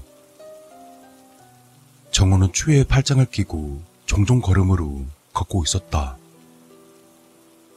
도로에는 차 한 대 지나가지 않고 무척이나 한적했다. 길가에도 지나가는 사람들이 없었다. 요즘 쌍심날이니 뭐니 해서 인육을 먹는다는 계담과 뭐 귀신이 어쩌고 하는 계담 등 별의별 계담이 떠도는 탓이다. 그렇게 한참을 걷던 정우는 건너편에 홀로 걷고 있는 한 여자를 보게 되었다. 저 여자는 시간이 몇 시인데 저렇게 다리를 다 내놓고 다녀. 혀를 차고 가던 길을 가려고 할 때 무언가 정호의 눈에 밟히는 것이 있었다. 여자 뒤에서 일정하게 거리를 유지한 채 그녀의 뒤를 밟는 듯한 한 남자. 그 남자의 손에는 무언가가 들려 있었다. 거리가 거리니만큼 식별은 되지 않았지만 왠지 불길한 예감이 들었다. 정호는 건너편 모습을 주시하며 건너편의 여자와 걸음 속도를 맞췄다. 그리고 건너편 저 남자 확실히 이상하다. 여자도 낌새를 느꼈는지 걸음걸이가 빨라진다. 여자는 길 건너 횡단보도에서 안절부절하고 있었다. 안타깝게도 신호등은 빨간불이었고 간간히 택시들이 지나가 무단으로 뛰어갈 타이밍조차 쉽지 않았다. 그리고 뒤에 따라오던 남자와의 거리가 좁혀지자 여자는 발을 동동 구르기 시작했다. 어디서 나온 용기인지 모르게 난 그녀에게 크게 소리쳤다. 지연아, 왜 이제 와? 전화는 왜 안 받는 거야? 여자는 놀란 듯 나를 쳐다보았다. 그러자 내 말에 큰 소리로 대답했다. 어? 오빠, 미안해. 나 배터리가 없었어. 마중 나와 있었네? 다행히 여자가 소리치자 따라오던 남자는 잠시 주춤거리다 방향을 틀어 골목으로 들어갔다. 신호등이 초록불로 바뀌고 여자는 빠르게 내 앞으로 뛰어와서는 숨을 헐떡였다.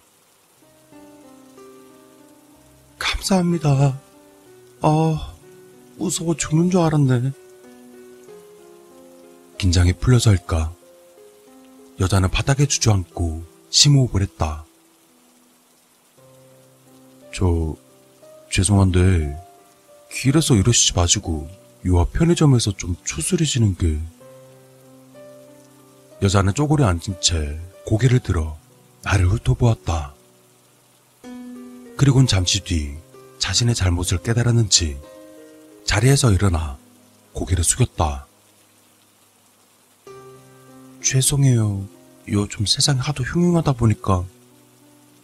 아, 뭐, 괜찮아요. 그냥 전 길에 앉아있는 모습이 좀 그래서. 여자는 나를 보고 핏이 굳더니 앞장서서 편의점 쪽으로 걸으며 내게 말을 걸었다. 이 동네 사시나 봐요? 네. 어릴 때부터요. 근데 한 번도 못 뵌 것 같아요. 저도 그쪽 처음 뵙는데. 그런가? 하긴 요즘 사람들이 이웃들한테 무관심하니까 충분히 그럴 수 있겠네요. 아, 그런가요? 아, 생각해보니까 혹시 요 옆에 PC방 골목길에 사시지 않아요? 어? 어떻게 하셨어요? 그쪽 정류장에서 본 것 같아서요. 와, 눈썰미 좋으시네요. 거기 파란 대문이 우리 집이에요. 그녀와 이런저런 얘기를 하다 보니 벌써 편의점에 도착했다. 그녀는 따뜻한 쌍화탕과 따뜻한 두유를 하나씩 사서 나에게 쌍화탕을 건넸다. 자, 이거 맞아요. 좀 전에 너무 감사했어요. 이거 감사의 뜻이에요. 아, 네. 잘 먹을게요.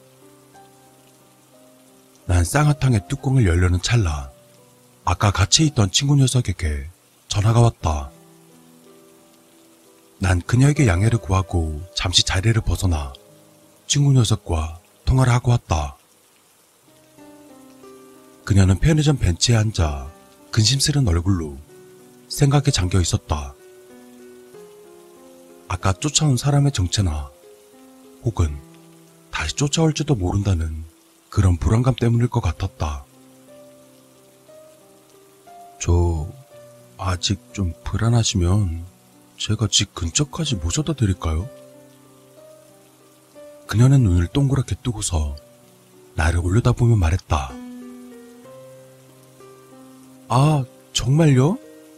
그래주시면 저야 감사하죠. 그렇게 해서 다시 그녀와 같은 길을 걸었고 그녀의 집 근처에 데려다 주었다.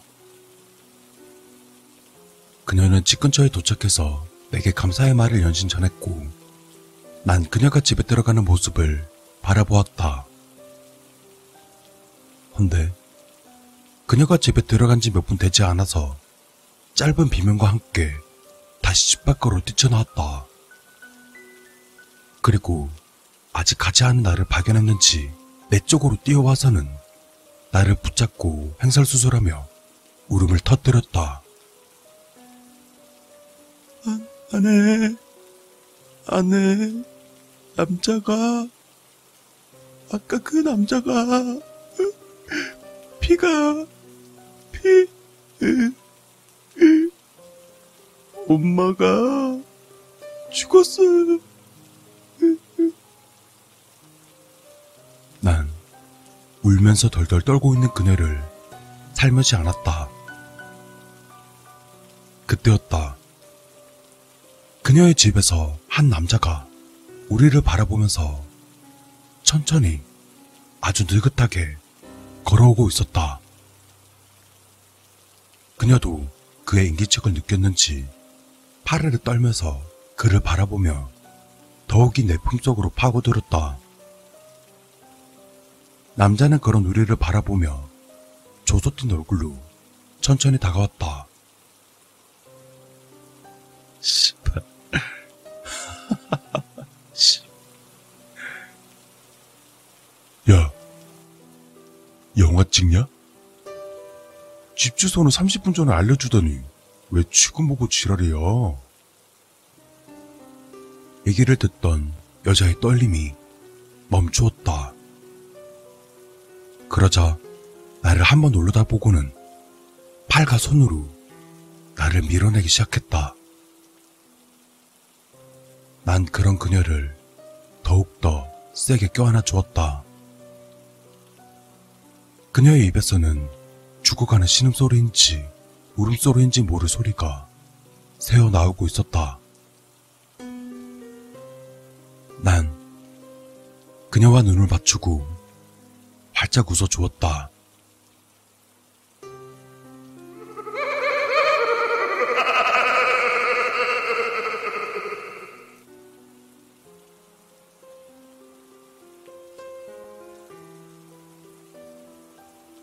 빨간 모자야. 숲을 걷다가 낯선 사람이 말을 걸거나 호의를 베풀어도 절대 따라가지 말거라. 왜 그래야 돼요? 그 낯선 이가 어떤 의도로 너에게 호의를 베푸는지 모르잖니.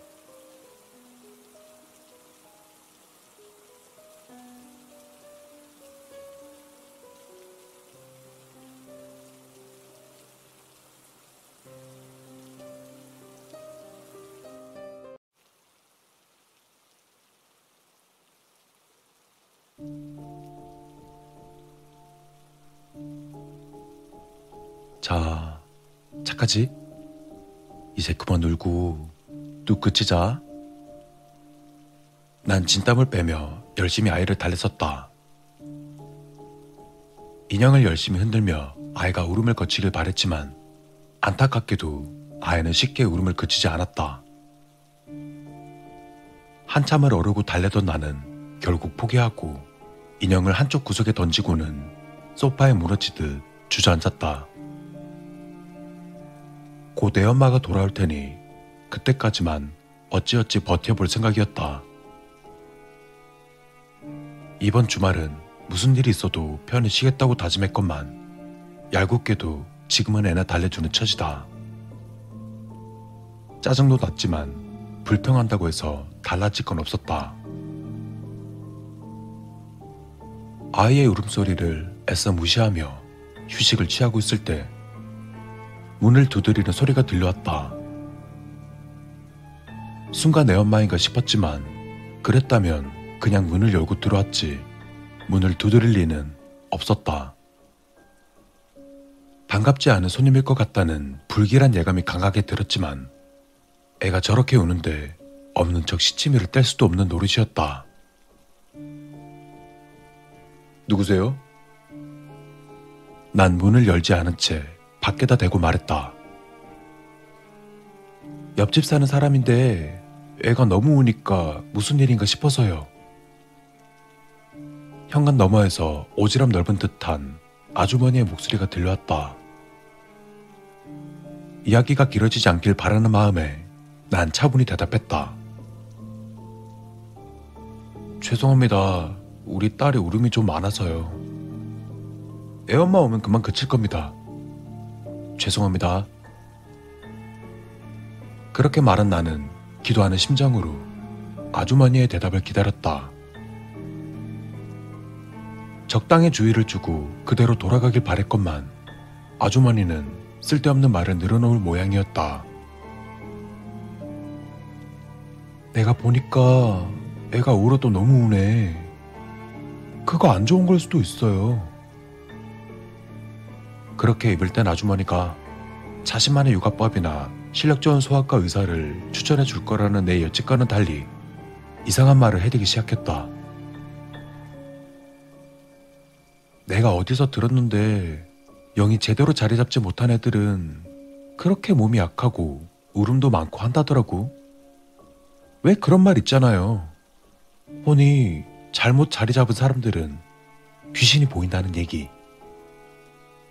그래서 아직 영이 덜 자란 어린애들이 귀신도 보고 막 예제몽도 꾸고 그런다던데. 아내 하나 진짜 애가 뭔가 보여서 우는 거면 그게 무슨 소리겠어. 집 안에 요상한 것들이 돌아다닌다는 얘기인 거지. 집에 그렇게 막 돌아다니니까 애가 밥도 잘 못 먹고 툭 하면 울고 그런 거라고. 애가 괜히 우는 게 아니라니까. 기가 찬 황당한 그 소리에 난 코웃음이 나오려는 걸 가까스로 참아내었다. 내 말 허투루 듣지 말고 잘 새겨들어요. 진짜 그 집에 귀신 있는 거면 어떡할 거야? 애기 엄마랑 애기 생각해서라도 내 말 꼭 들어요. 알겠죠? 그러고도 한참 동안 아주머니는 귀신이니 영혼이니 하는 소리를 조한일 없이고 떠들어댔다. 명심하겠다는 대답을 네 번쯤 하고 나서야 간신히 아주머니를 돌려보낼 수 있었다. 아이를 달래기보다 힘들다고 생각하며 다시 소파에 주저앉았다. 아이는 여전히 울고 있었지만 내게 더 이상 아이를 달래줄 힘은 남아있지 않았다. 울고 있는 아이를 보며 한숨을 쉬곤 아주머니의 말을 떠올렸다. 집 안에 귀신이 있다는 건가? 확실히 아이는 무언가를 두라는 것처럼 보이긴 했다. 무심코 집안을 이리저리 둘러보던 나는 이내 고개를 흔들고는 소파에 몸을 기대었다. 귀신이라니 그런 게 있을 리가 없다.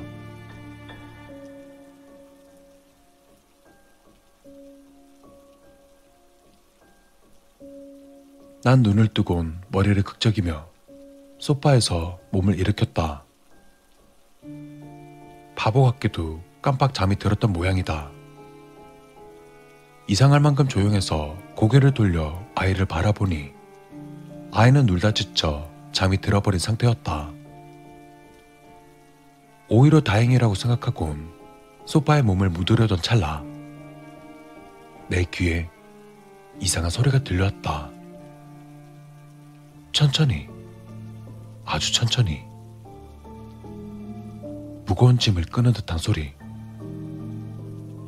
조용하지 않았으면 듣지 못했을 그 소리는 무언가가 바닥을 기어가는 소리처럼 들리기도 했다. 소리는 위층에서 나고 있었다. 잠든 사이 애엄마가 돌아온 것 같지는 않았다. 난 혹시나 는 생각에 소리를 죽이고 2층으로 가는 계단으로 향했다. 조심스럽게 계단을 오르고 불이 꺼진 복도로 올라왔을 때 복도 끝에서 소리가 난다는 걸 알 수 있었다.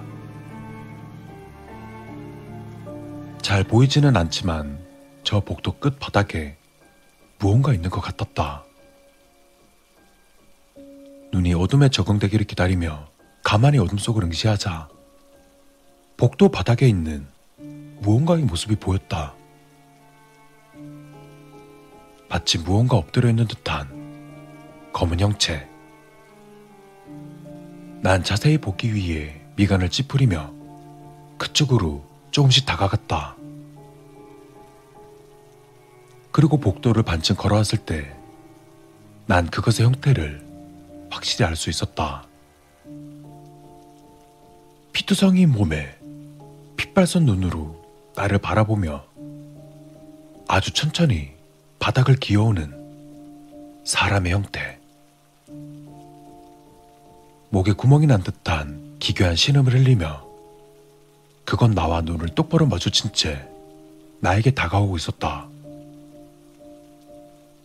그 형체 뒤로는 흥건한 피가 복도 끝방까지 쭉 이어져 있었다. 당장 비명을 지르며 도망쳐도 그 누구도 비웃지 못할 정도로 공포스러운 모습이었다. 하지만 내가 어떻게 행동하기도 전에 아래층에서 현관문 열리는 소리가 들려왔다. 아이 엄마가 돌아온 게 분명했다. 진짜. 아씨. 하필 이럴 때. 속으로 욕을 내뱉으며 눈앞에 있는 형체와 아래층을 번갈아 바라보았다. 어떻게 해야 할지 선뜻 결정하지 못하고 망설였다. 아래층에서는 애엄마가 아이를 안아들고 화가 난 듯 투덜거리는 소리가 들려왔다. 아니 애 혼자 놔두고 이는 어디 갔대? 그러자 애엄마는 내가 있는 쪽으로 올라오고 있었다. 그리고 그때 난 결정을 내렸다. 아이 엄마가 먼저다. 그렇게 생각한 즉시 난 아래층 계단으로 빠르게 몸을 날렸다. 아이 엄마는 갑자기 튀어나오는 낯선 내 모습에 상당히 놀란 모습이었다. 애엄마가 비명을 지르기도 전 내가 들고 있던 흉기는 그녀의 목에 정확하게 박혔다. 고장난 인형처럼 쓰러진 아이 엄마의 품 안에서 아이는 잠에서 깨어 울음을 터뜨렸다. 아이가 울음을 터뜨리자 다시 머리가 울리기 시작했다. 그냥 집에서 쉴걸 그랬나 보다. 괜히 스트레스 해소한다고 나왔다가 스트레스만 더 받게 되었다. 짜증나는 울음소리에 아이도 부모 곁으로 보내버릴까 잠시 생각했지만 이내 고개를 저었다. 이런 어린애를 상대하는 건 내 스타일이 아니다. 그냥 위층으로 다시 올라가 빌빌거리고 있는 아이 아빠나 마무리해야겠다 생각하곤 자리를 옮겼다. 확실히 처리한 줄 알았는데 정확하게 목을 찌른다는 것이 약간 빗나갔던 모양이다.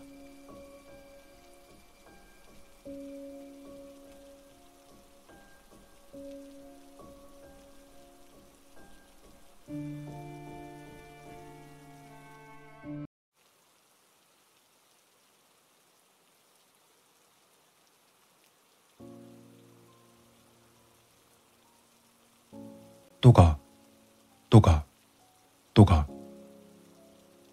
힘없이 걷는 발걸음은 칠흑 같은 골목길을 울렸다. 길가에 주차되어 있는 자동차 유리에 비춰지는 내 모습에 괜스레 귀신 같아서 놀란 적이 한두 번. 가로등 불빛 하나 운전하지 못한 이 골목길은 건장한 남자라도 움찔하게 만들 것 같았다. 피곤한 몸을 이끌고 길을 우회하기란 너무 고달픈 일이었기에 오늘 딱 한 번만 이 골목길을 지나가는 마음 먹었지만 역시 괜한 생각이었나 라는 생각이 들 정도로 나는 위축되어 있었다. 아우씨, 오늘따라 으스스하네. 싸늘한 밤바람보다 더욱 소름 끼치는 것은 집집마다 불이 꺼져 있는 음산한 풍경에 이따금 보이는 폐허 같은 건물들이었다. 건물 틈 사이마다 녹슨 철근이 기분 나쁘게 튀어나와 있었고 공포 카페를 전전긍긍하면서 한 번쯤 봤을 법한 폐 잔물들은 제법 간담을 서늘하게 했다. 난 귀를 덮은 머리를 뒤로 넘겼다. 그리고 신경을 바짝 곤두세우자 오싹한 느낌이 피부를 타고 흘렀다. 어깨에 메고 있던 가방끈을 꽉 쥐었다. 나도 모르게 힘이 바짝 들어갔다. 고요함, 그 자체랄까.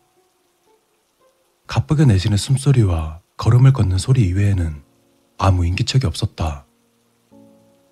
그러다 골로 확실하게 들리는 성인 남성의 무거운 기침이 내 뒤통수를 찔렀다. 흥분한 심장은 마구 요동치기 시작했다. 골로 발작 비슷하게 일으키는 손으로 가방 속 핸드폰을 뒤적거렸다. 하지만 가방 속 휴대폰은 쉽게 내 손에 잡히지 않았다. 그와 동시에 발걸음이 반사적으로 빨라졌다. 또각, 또각또각, 또각 또각 또각. 타박, 타박 타박, 타박 타박 타박. 내 걸음걸이에 맞춰 빨라진 발소리는 여전히 내 뒤에서 울리고 있었다. 결국 핸드폰을 찾는데 성공했으나 전혀 기쁘지 않았다. 주소록에 저장된 번호 아무거나 찍어서 통화 버튼을 누르면 되는 거지만 통화를 할 수가 없었다. 내 손가락은 파르르 떨리고 있었다. 애석하게도 핸드폰은 내 손을 벗어나 이미 바닥에 떨어져 있었다. 골록. 핸드폰을 다시 주울 생각은 엄두도 못 냈다. 멀리서 환하게 비추는 아파트 조명을 향해 걸음을 멈추지 않았다. 내가 더 빨리 걸을수록 뒤에서 들려오는 발소리도 빨라졌다. 그러다 빠른 걸음을 이어갔던 도중 구두굽이 부러졌다. 눈물로 인해 마스카라가 번지면서 우스꽝스러운 얼굴로 변질되었다. 하지만 신경 쓰지 않았다. 그러다 더 이상 쫓아오는 소리가 들리지 않게 되었다. 하지만 난 아파트 단지 안으로 들어가기까지 빠른 걸음을 멈추지 않았다. 발목이 찌릿찌릿 아려었다. 아파트 계단을 올라가는데 발걸음이 천근만근이었다. 그렇게 몇 걸음 더 올라가다 난 용기를 내서 뒤를 돌아보았다. 그때 난 큰 용기를 낸 것이었다. 물론 아무도 없는 황량한 놀이터와 아파트 단지 내 밝은 가로등만이 나를 불쌍하게 바라보고 있었을 뿐이었다. 그리고 엘리베이터 문이 닫히자마자 다리가 풀렸는지 나도 모르게 주저앉았다. 목적지에 도착해서도 증상은 계속되었다. 거의 기억하다시피 도착한 문 앞에서 비밀번호를 입력하고 있는데 문 손잡이에 쪽지 한 장이 붙어 있었다.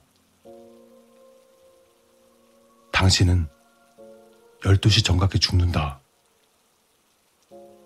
그리고 그 쪽지를 발견하자마자 콜로 허겁지겁 집 안으로 들어가서 문에 달려있는 모든 잠금 장치는 다 채워 넣었다. 그것도 한참 모자랐는지 방으로 들어가 문을 이중으로 잠갔다. 이 상황 속에 분명 확실한 것은 난 감시당하고 있다는 사실이었다. 어디서 지켜보고 있는 걸까? 입고 있던 옷과 메고 있던 가방을 대충 한쪽에 집어 던졌다. 그러다 화장대에 명중하면서 방 안은 아수르장이 되었다.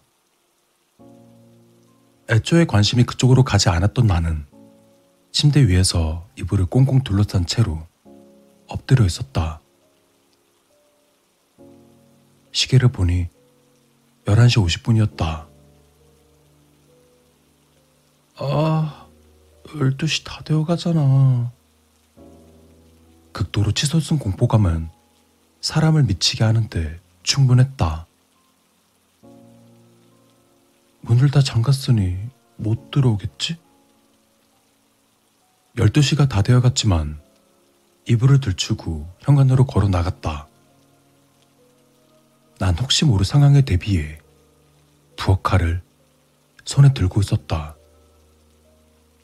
하지만 떨리는 손으로 인해 제대로 쥐어잡을 수가 없었다. 잠금 상태를 다시 한번 확인했다. 물론 완벽했다.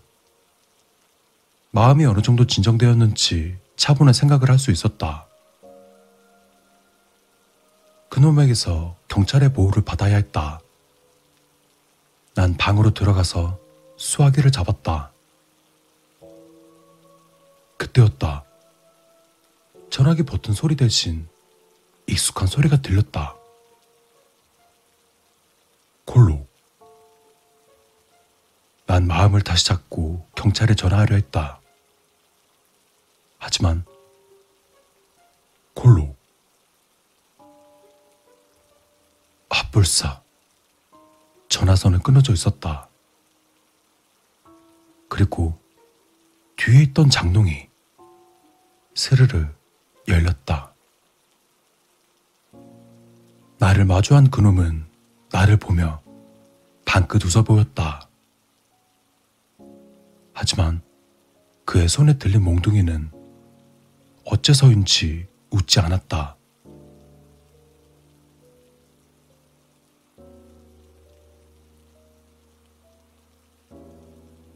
여기가 어디지? 박사님, C-4745번 깨어났습니다. 그래. 잠시만 기다리게. 눈 뜨자마자 보이는 환한 조명은 눈부시게 밝았다. 침대에 누워있는 기분이 들자마자 난 곧바로 몸을 일으켰지만 단단한 무언가에 고정되어 있어 불가능했다. 흰색 가운을 입은 남자들이 분주하게 돌아다녔고 그 사이에는 나와 같은 침대가 여러 군데 있었다. 난 고개를 들어 내 몸을 쳐다봤다. 팔뚝에는 큼지막한 주사가 꽂혀 있었고 머리를 포함해 각종 부위에는 알 수 없는 선들이 꽂혀 있었다.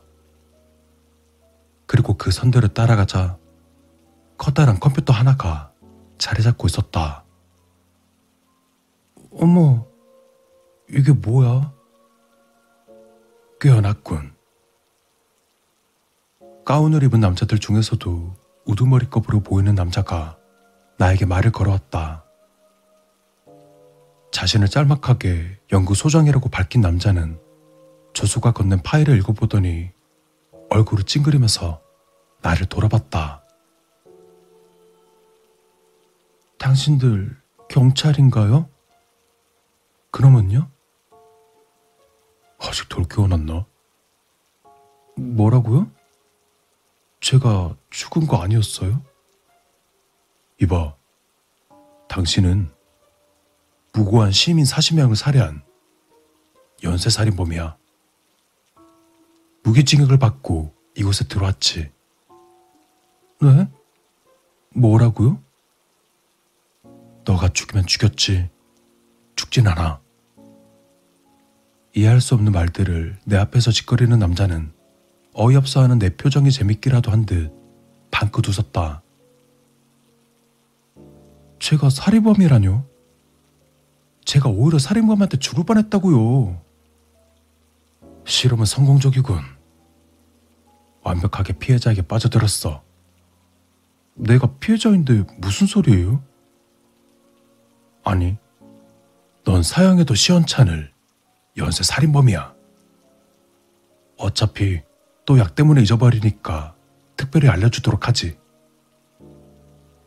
연구소장이란 남자는 손에 들고 있던 찻대를 옆에 서 있는 조소에게 떠넘겼다. 우리나라가 말이야 사형 폐지국인 거 알고 있지? 사형이 없다 보니까 살인범에게 내려지는 형벌은 사람에 따라서 손방망이 처벌로 보이는 게 사실이지. 그래서 사형을 대체하는 끔찍한 형벌을 정부의 도움으로 수년간 연구해왔어. 결국 오늘에서 완성되었지만 형벌의 강도는 가히 끔찍한 고통이라고 할 수 있지. 남자는 나를 살인범으로 몰고 가는 것도 모자라 그 뻔뻔함이 창피하지도 않은지 계속 웃음을 지었다. 이봐요. 내가 피해자라고요. 너 팔뚝에 꽂혀 있는 이 액체 주사는 너의 기억을 파헤쳐낼 수 있어. 그 파헤친 기억은 액체 속의 화학 물질과 결합해서 계산 화학을 바탕으로 컴퓨터에 입력이 되고 너에게 당한 피해자를 가려낼 수 있지. 그리고 가려낸 피해자의 입장을 너에게 입력시키고 피해자가 느꼈을 심리적 고통을 느껴보게 하는 거지. 그럼 방금 전에 저는 저한테 당한 피해자였다고요? 피해자 채모 씨, 23세. 살해 당하기 전 알 수 없는 스토킹을 당함. 결국 집안에 숨어있던 용의자에게 둔기로 살해당함. 너 아주 악질이네. 노숙자한테 밥 사주면서 스토킹 시키고 너는 집안에 숨어서 타겟을 죽인다. 결국 혐의는 노숙자한테 씌우는 거잖아. 아, 아니야. 아니야. 이건 거짓말이야. 말도 안 돼. 아니, 이게 사실이야. 그리고 너는 또 다른 피해자인 강모 씨의 고통을 느낄 시간이야.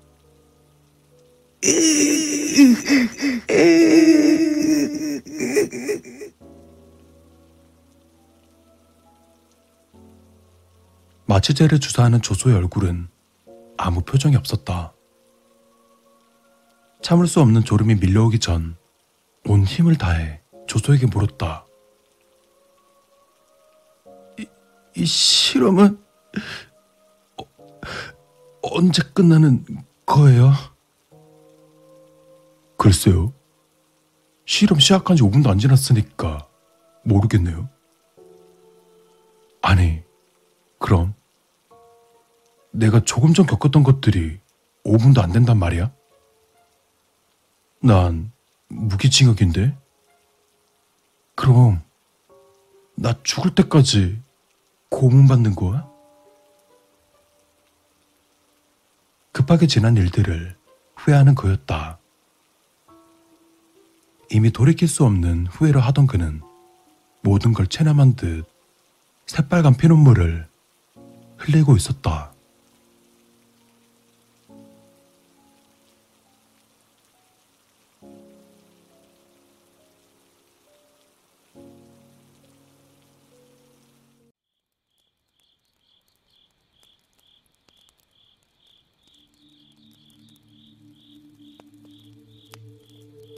내게는 섬뜩하고도 아주 소름 끼치는 어릴 적 추억이 하나 있다. 아마 그것 때문에 지금까지도 인형이라면 치를 떠는 걸지도 모른다. 아직 초등학교 입학도 하지 않은 내가 어렸을 적 이야기다. 크리스마스 선물로 산타클로스로 변장한 아버지께 받았던 인형 하나. 아기 인형이라고 해야 되나? 처음에 인형을 선물로 받았을 땐 얼마나 행복한지.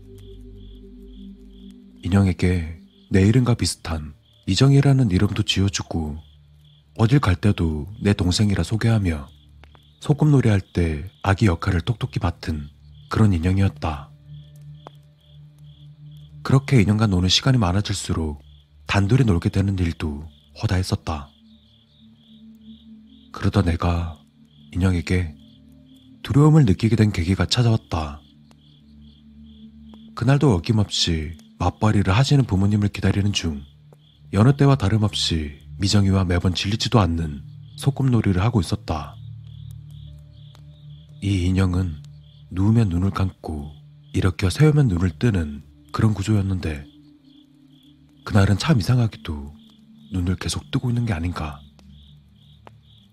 처음에는 그것을 인지하지 못했고 인형에게 잠을 재우려고 이불을 덮어주었는데 눈을 뜨고 있어 깨달을 수 있었다. 무엇이 문제가 있나 생각되어 인형의 눈을 억지로 감기도 보고 눈을 못 뜨게 손으로 가리기도 했지만 인형의 눈은 감기지 않았다. 순간 나도 모르게 인형에게 두려움을 느꼈고 나는 인형을 엎드려 눕혀둔 채로 방을 나왔다. 혹시 몰라 방문을 꼭 닫고 말이다. 얼마 뒤 부모님이 오셨고 나는 부모님의 모습을 보자마자 눈물부터 터뜨렸다. 그러자 부모님은 무슨 일인지 재차 물었고 난 인형에 계속 눈을 떠 무서워라며 하염없이 울었었다. 어린애가 맞긴 한 건지 한참을 그렇게 아빠 품에서 울다 엄마가 차려준 저녁밥을 보자마자 눈물을 그치고 밥을 먹었다. 밥을 먹고 양치를 하고 부모님 방에서 TV를 보다 그렇게 잠이 들었다. 다음날 아침 내가 눈을 떴을 땐 내 베개 옆으로 눈을 뜬 채 누워있는 인형을 보고 난 그만 이불에 실려를 하고 말았다. 난 크게 고함을 지르며 엄마를 불렀고 깜짝 놀라 한 걸음에 달려온 엄마는 나를 들쳐 안아 등을 토닥여 주었다. 엄마 품에서 마음이 진정이 된 나는 엄마 품에서 내려와 그 인형을 마치 걸레 잡는 것 마냥 손가락으로 인형을 들고 현관문을 열었다. 현관문이 열리자마자 계단 쪽으로 인형을 사정없이 내던졌다. 그런 내 모습에 엄마는 당황했다. 그렇게 며칠 만에 인형의 존재 여부를 머릿속에서 말끔히 잊어버린 듯 했다. 일요일 아침에 하는 디즈니랜드를 보고 있을 때 아빠가 나를 불렀다. 이가에 미소를 지으시고 선물이 있다며 날 부르는 아빠에게 돌아봤을 땐 아빠는 내가 버린 미정이라는 그 인형을 들고 있었다.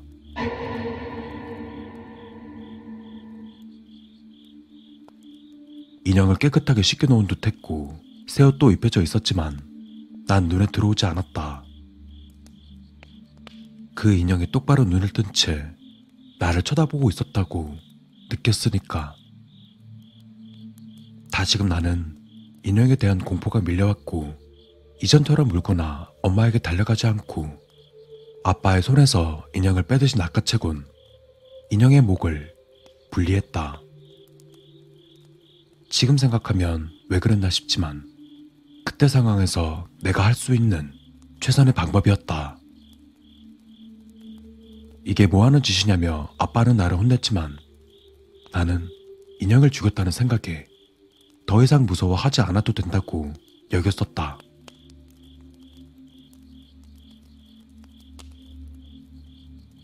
그날은 비가 추적추적 내리던 밤이었다. 잠자리에 든 나는 내 방 창문에 부딪히는 빗방으로 쳐다보며 잠이 들었다. 꿈속에 나는 잠들기 전과 마찬가지로 창문에 부딪히는 빗방울을 보고 있었다. 창문은 왼쪽에 있었는데 이상하게 오른쪽으로 고개를 돌릴 수가 없었다. 꿈이 맞았지만 분명 오른쪽에서 누군가가 있다는 것을 느꼈다. 얼마나 시간이 흘렀는지 무서움의 고함을 질렀지만 입만 뻐근거릴 뿐 아무런 목소리가 흘러나오지 않았다. 눈을 꼭 감고 있다. 눈을 번쩍 떴다. 꿈에서 깨려고자 하는 내 행동이었다. 다행히 고개는 오른쪽으로 움직일 수는 있었지만 여전히 몸은 움직여지지 않았다. 그리고 천천히 오른쪽을 쳐다봤을 땐 나는 경악할 수밖에 없었다. 내가 목을 분리해서 버린 그 아기 인형이 손에 실과 바늘을 들고 자신의 목을 꿰매고 있었다. 놀란 마음에 눈을 다시 감으려고 했지만 눈 감는 법을 잊어버린 듯 눈을 감을 수가 없었다. 인형은 빠르지도 느리지도 않게 자신의 목을 꿰매다 내 시선을 느꼈는지 몸을 서서히 내 쪽으로 돌렸다. 그리고 고개를 갸웃거리더니 내게 엉금엉금 기어왔다. 인형이 다가올수록 두려움이 커져만 갔지만 내가 할 수 있는 일은 아무것도 없었다. 인형은 내게 다가와 내 얼굴을 짚으며 일어났다. 그리곤 다시 한번 고개를 갸웃거리며 나를 내려다 보았다. 여전히 비는 추적추적 내리고 있었고 빗방울 소리 사이로 정말 아기들이 내는 목소리가 들려왔다. 너는 왜 눈을 뜨고 있어?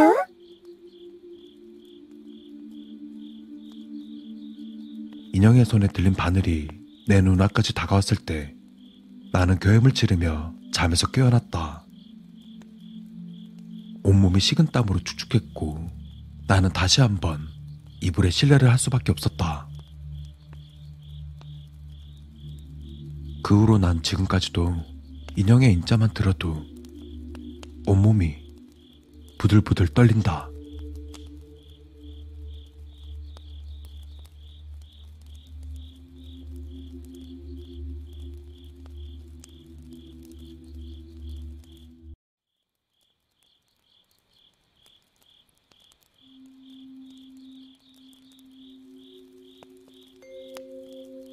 살면서 귀신을 한 번도 못 본 사람이 있고 수없이 본 사람도 있고 그런 것 같은데 난 있잖아. 몇 번씩은 본 것 같아. 귀신 말이야. 좋은 건가?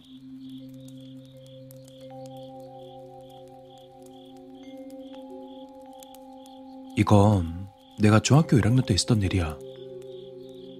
중학교 1학년 때 정말 아무 생각 없었을 때 나는 친구들과 캠핑하는 것을 좋아했어. 항상 주말만 되면 짐 싸들고, 음. 나이가 어리다 보니까 멀리는 못 가고, 내가 사는 곳 가까이 시골이 있는데, 그 시골에 우리 할머니 집이 있고, 또 할머니 밭도 있어서 거기서 텐트 치고 자고 그랬었지. 그러던 어느 날이었어. 그날은 친구 두 명이랑 나 이렇게 셋이서 우리 할머니 밭이 아닌 다른 곳에 텐트를 쳤다. 거기 구조가 뒤에는 야산이 있고 앞으로는 조그맣게 물이 흐르는 곳이 있는 그런 곳이었어. 그리고 물 흐르는 꼬랑 같은 곳에 작은 징검다리 같은 게 있는데 거기를 통해서 걸어오지 않으면 못 넘어오는 그런 작은 성 같은 느낌의 공터였지. 그곳을 찾고 우린 거기에 자리를 잡았어. 내 친구들도 그렇고 나도 그렇고 아주 좋은 질이라고 만족했어. 그리고 그곳에서 한참을 놀다가 밤이 되고 저녁 만들어 먹은 거 치우고 딱 자려고 누웠어. 그때가 정말 한여름이라 그런지 너무 더웠던 기억이 확실해. 텐트가 안 좋은 거였었나? 무튼 방충망 같은 것만 잠그고 다 열고 잤는데도 진짜 더웠어. 그래서 우린 팬티만 입고 잤지. 그리고 딱 잠이 들었는데 어느 순간 온몸이 너무 추운 거야. 정말 말도 안 될 정도로 차가웠어. 그 한기에 잠이 깼고 눈만 감고 있었는데 갑자기 내 눈앞에 무슨 영상이 보이는 거야. 우리가 텐트 친 곳에 다음 꼬랑이 있고 그 너머는 또 밭이 쫙 펼쳐져 있었는데 이제 막 새싹이 돋기 시작한 것들이 심어져 있었지. 그리고 난 그때 깨달았어. 지금 내 머릿속에 보이는 영상은 바로 우리가 있는 곳이었어. 텐트를 펼친 성 같은 곳에서 꼬랑 건너 밭을 보는 시각이었지. 그런데 밭 한가운데에 어떤 흰 소복을 입은 여자가 한 손에 낫을 들고 미친 듯이 웃으면서 우리 쪽으로 오고 있었어. 눈은 광기에 휩싸였고 입은 찢어지게 올라가 있고 그 입에서 침이 아주 흐르며 달려오고 있었어. 아, 미안. 침이 아니라 시뻘건 피었던 것 같아. 그리고 그때 나도 모르게 윽 이러면서 신음 소리를 냈는데 그때 옆에서 친구가 이러는 거야. 야, 너도 보이냐? 어. 그리고 맨 끝에 누워있는 친구 한 명도 그러는 거야. 와, 씨발. 나만 그러는 게 아니었구나. 니들 다 자는 줄 알았는데. 와, 씨발. 존나 무섭다. 우린 누워서 어떻게 해야 하나 계속 상의를 했어. 우리가 조금이라도 움직임을 보이면 그 여자가 우릴 죽일 것 같았거든. 혹시 자는 척을 하면 사라지지 않을까 이런 생각을 하고 있었나 봐. 그리고 그때도 눈은 안 떠지더라고. 뜨고 싶지 않아서인지 안 떠진 건지는 모르겠는데 그 상태로 우린 계속 이야기를 이어갔어. 그러면서 우리들 눈에는 그 여자가 계속해서 우리 쪽으로 달려오는 게 보이고 있었어. 야, 이러다 저 여자 여기 텐트 앞까지 올 것 같아. 우리 어떡하냐, 진짜? 우린 남자 세 명에서 여자 한 명을 못 이기겠냐. 다치면 다쳤지. 죽지는 않는다고 애써 맘에도 없는 소리 하면서 서로 위로하고 있었어. 그리고 우린 말했지. 하나, 둘, 셋. 타면 같이 일어나서 텐트 문 열고 뛰쳐나가 돌을 주순 다음 바로 그 여자한테 던지자고. 그때 그 여자는 우리 눈으로 보기에 건너편 밭에서 섬으로 넘어가는 시작점 꼬랑에 있는 징검다리 앞까지 바로 와 있었어. 그리고 그때였어. 하나, 둘, 셋. 우리 미친 듯이 뛰쳐나가서 아무 돌이나 주순 다음에 건너편 징검다리 시작하는 부분에다가 막 던졌지. 우리는 그게 계속 보여왔으니까. 그 여자가 거기 있다는 게 보였으니까. 우린 막 소리 지르면서 미친 듯이 돌 던지고 딱 정신을 차려보니까 아무것도 없는 거야. 눈앞에는 멀리 있는 마을에 보이는 가로등, 그리고 꼬락말 흐르는 소리, 풀벌레 소리, 이런 것들 뿐이었어. 우린 서로 멀뚱멀뚱 쳐다봤지. 그리고는 바로 짐 챙겨서 할머니 집으로 가기보단 각자 집으로 가는 게 더 안전하겠다 싶어서 각자 집으로 귀가했어. 어, 그때만 생각하면 막 소름 돋아가지고 미쳐버릴 것 같아. 너는 이야기만 들어서 별로 모르겠지. 난 아직도 그 미친 여자의 얼굴이 아직도 생생해.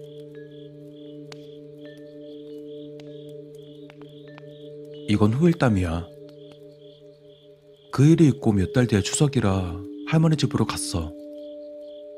그때 뭐 먹으면서 TV 보고 있었는데 할머니가 그러시더라. 그때 너희 1박 2일 놀러 온다고 왔다가 할머니 집도 안 들리고 왜 바로 갔냐고. 그래서 그때 있었던 일을 농담하듯 할머니에게 얘기해드렸어. 근데 할머니가 막 정색하시면서 화를 막 내시는 거야. 알고 보니까 그 야산 중턱에 아주 낡은 허름한 집이 있는데 그 집에 모녀가 살고 있었대. 그 집에 사는 아버지는 이미 돌아가시고 어머니와 정신 나간 딸 이렇게 두 명이서 살고 있었대. 그리고 내가 텐트 친 성 같은 곳이 그 어머니의 밭이었어. 그런데 정말 안타까운 일이 발생했지. 그 집에 사는 어머니도 아버지와 같은 병으로 세상을 떠났대. 정신 나간 딸은 어머니가 죽었다는 것을 인식하지 못하고 몇 주째 시체를 그대로 방치했고 항상 밥을 2인분으로 푸고 그랬었나 봐. 또 어머니가 죽었다는 것을 인식하지 못하니까 엄마 찾으려고 밤거리를 미친 듯이 뛰어다녔다고. 그리고 그 어머니가 평소에 이런 말을 자주 했었대. 딸아, 저 밭이 없으면 우린 죽을 거야. 저 밭을 잘 지켜야 돼. 우리 가족의 목숨이 달린 거야. 라고 하셨대. 그리고 얼마 지나지 않아서 그 정신 나간 딸도 혼자 밤거리를 뛰어다니다가 교통사고로 세상을 떠났다고 하시더라. 그때 할머니가 그런 말씀 안 하셨으면 지금쯤 다 잊었을 일들인데 이게 시간이 오래 지나도 잊혀지지가 않네. 그리고 이건 뭐 내 개인적인 생각이긴 한데 그날 우리 눈에 보인 그 여자 있잖아. 밭을 잘 지켜야 된다는 그 어머니의 말 때문에 우리가 그곳에 텐트 쳐서 그래서 화나서 우리 쫓아내려고 온 것 같아. 그러니까 텐트 칠 때 있잖아. 사람 많은 거 싫다고 아무 곳이나 텐트 치고 그러지 마. 그곳에 귀신이 있을지도 몰라.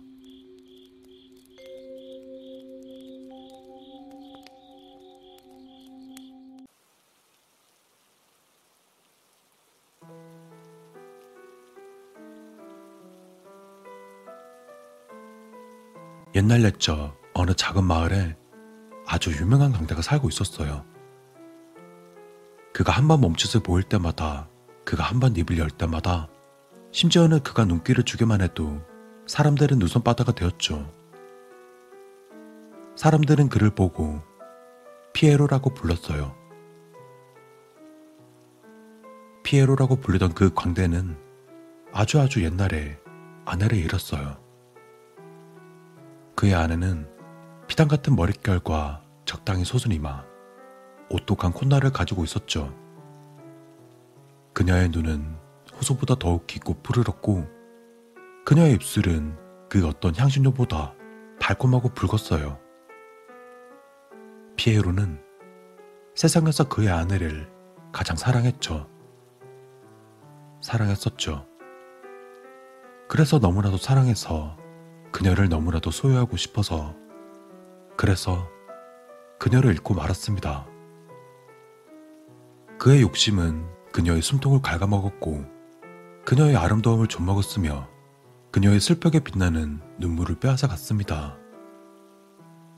그래서 그녀는 산마저 잃고 말았습니다. 피에로는 울었습니다. 그녀의 눈에서 빛나는 다이아몬드를 치고 한없이 울었습니다. 울고 또 울었습니다. 하루가 가고 이틀이 가고 그렇게 한 달이 가도록 그는 울고 또 울었습니다. 얼마나 울었을까요? 피에로의 눈에서는 더 이상 눈물이 흐르지 않았어요. 다만 그녀의 입술보다 더욱 붉은 피만이 그의 눈을 가득 채우고 있었죠. 그의 얼굴을 가득 채우고 있었죠. 그의 사랑이, 그의 그리움이 그의 얼굴을 가득 채우고 있었죠.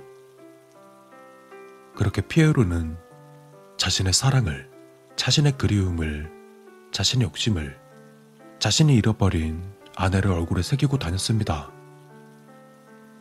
피에 새기고 다녔습니다. 그제서야 피에로는 웃기 시작했지요. 잃어버린 아내가 잃어버린 자신의 사랑이 자신의 얼굴에서 숨쉬고 있었거든요. 그의 피를 마시며 웃고 있었거든요. 그러던 어느 날이었죠. 피에로에게 한 무리의 사람들이 찾아왔어요.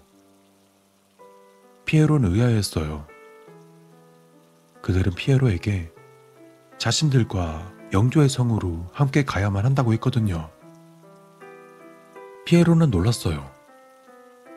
그들이 눈치챈 걸까요? 그의 아내를 자신이 죽였다는 것을 안 걸까요? 피에로는 겁이 났어요. 그들은 피에로를 데리고 영조의 성으로 향했고 피에로는 자신이 이렇게 죽는 건가 하면서 덜덜 떨고 있었죠. 영조의 성에 도착해서 영조의 앞에 섰을 때 피에로의 심장은 멈추는 듯 했어요. 피당 같은 머릿결, 봉긋하게 솟은 이마, 오똑한 콧날. 그러나 무엇보다 아름다운 것은 무표정하게 빛나는 빨간색 입술, 그의 아내였습니다. 피에로의 아내였습니다. 자신의 아내였습니다. 그녀는 죽지 않았던 걸까요? 그녀는 피에로를 피해 이곳으로 숨었던 걸까요? 왜 그녀가 저기에 있는 걸까요? 놀라서 바닥에 주저앉은 피에로를 보며 영주가 입을 열었어요. 영주는 말했죠. 옆에 있는 여자는 자신의 딸인데 그녀에게는 감정이 존재하지 않는다고요. 억만금의 돈을 봐도 아무리 웃긴 이야기를 들어도 심지어는 자신의 어머니가 돌아가셨을 때도 그녀의 입술은 그녀의 눈은 그녀의 마음은 암석처럼 굳게 닫혀져 있을 뿐이었다고요. 영주는 말했죠. 자신의 딸을 웃겨준다면, 자신의 딸에게 감정이라는 것을 느끼게 해준다면, 그녀와 결혼하게 해주겠다고요. 그녀와 이성에서 평생 부유하고 행복하게 살게 해주겠다고요. 그러니 제발 자신의 딸에게 감정이라는 것을 느끼게 해달라고요. 한 번만이라도 자신의 눈에 딸의 웃는 모습을 보이게 해달라고요. 피에로는 고민할 필요도 없이 대답했어요. 좋아요. 내가 그녀를 웃게 만들겠습니다. 그의 아내에게 주지 못했던 사랑을 다시 한번 둘 수 있는 기회였거든요. 죽은 아내에게 바치는 자신의 마지막 용서였거든요. 그녀에게 바치는 자신의 사랑이었거든요. 피에로는 하루도 쉬지 않고 그녀 앞에서 입을 놀리고 몸을 놀렸습니다. 세상에서 가장 웃기다는 이야기도 수백 개는 해주었고, 세상에서 가장 웃기다는 공연도 수백 개는 보여주었습니다. 그러나 그녀는 웃지 않았어요. 그러나 피에로도 포기하지 않았죠. 하루가 흘렀습니다. 그녀는 웃지 않았어요. 이틀이 흘렀습니다. 그녀는 웃지 않았어요. 두 달이 흘렀습니다. 그녀는 웃지 않았어요. 피에로는 지쳐갔습니다. 쉬지 않고 혀를 바삐 움직이던 입은 다 헐어버린 지 오래. 쉬지 않고 팔다리를 바삐 놀리던 몸은 곤죽이 된 지 오래. 그래도 멈추지 않았습니다. 자신을 보던 아내의 마지막 눈빛 같았거든요. 차가운 눈빛이, 원망 가득한 눈빛이, 피에로를 향하는 두려움의 눈빛이, 또 그녀의 눈빛이 아내의 마지막 눈빛 같았거든요. 그래서 멈추지 않았습니다. 그녀를 웃게 만든다면 자신의 아내도 웃을 것 같았거든요. 세 달이 지나고 네 달이 지나고 그렇게 반년이 지나도록 피에로는 멈추지 않았습니다. 그러던 어느 날이었죠. 잠을 자지 못한 피에로의 눈은 침침해져만 갔고 멈추지 않는 혀는 이리저리 뜯겨져 피가 흐르고 있었어요. 그래도 피에로는 멈추지 않고 이런저런 말을 늘어놓으며 몸을 이리저리 흔들흔들 움직였죠. 그러다 넘어졌어요. 벽에 머리를 찧었어요. 혀를 깨물어 버렸어요. 우당탕. 피에로는 내동댕이 쳐졌습니다. 그의 입에서는 피가 흐르고 머리에서도 검붉은 피가 질질 흘렀습니다. 까르르. 그녀가 웃었습니다. 피를 철저 흘리며 고통스러워하는 그를 보며 그녀가 웃었습니다. 쉬지 않고 웃었습니다. 숨이 넘어갈 듯 웃었습니다. 피에로는 그 모습을 지켜보았습니다. 그녀는 역시 피에로의 아내였던 걸까요? 자신의 고통에 어찌 그리 좋아할 수 있나요? 피에로는 슬펐습니다. 눈물이 흘렀습니다.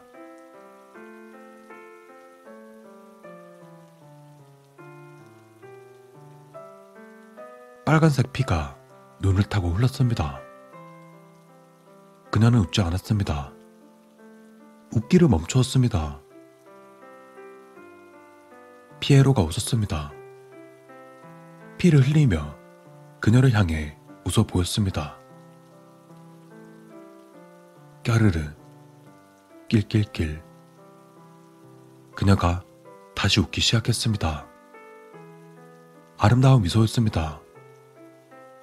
달콤했죠. 피에로는 기뻤습니다. 그녀가 자신을 보며 다시금 아름다운 미소를 보여주고 있었거든요.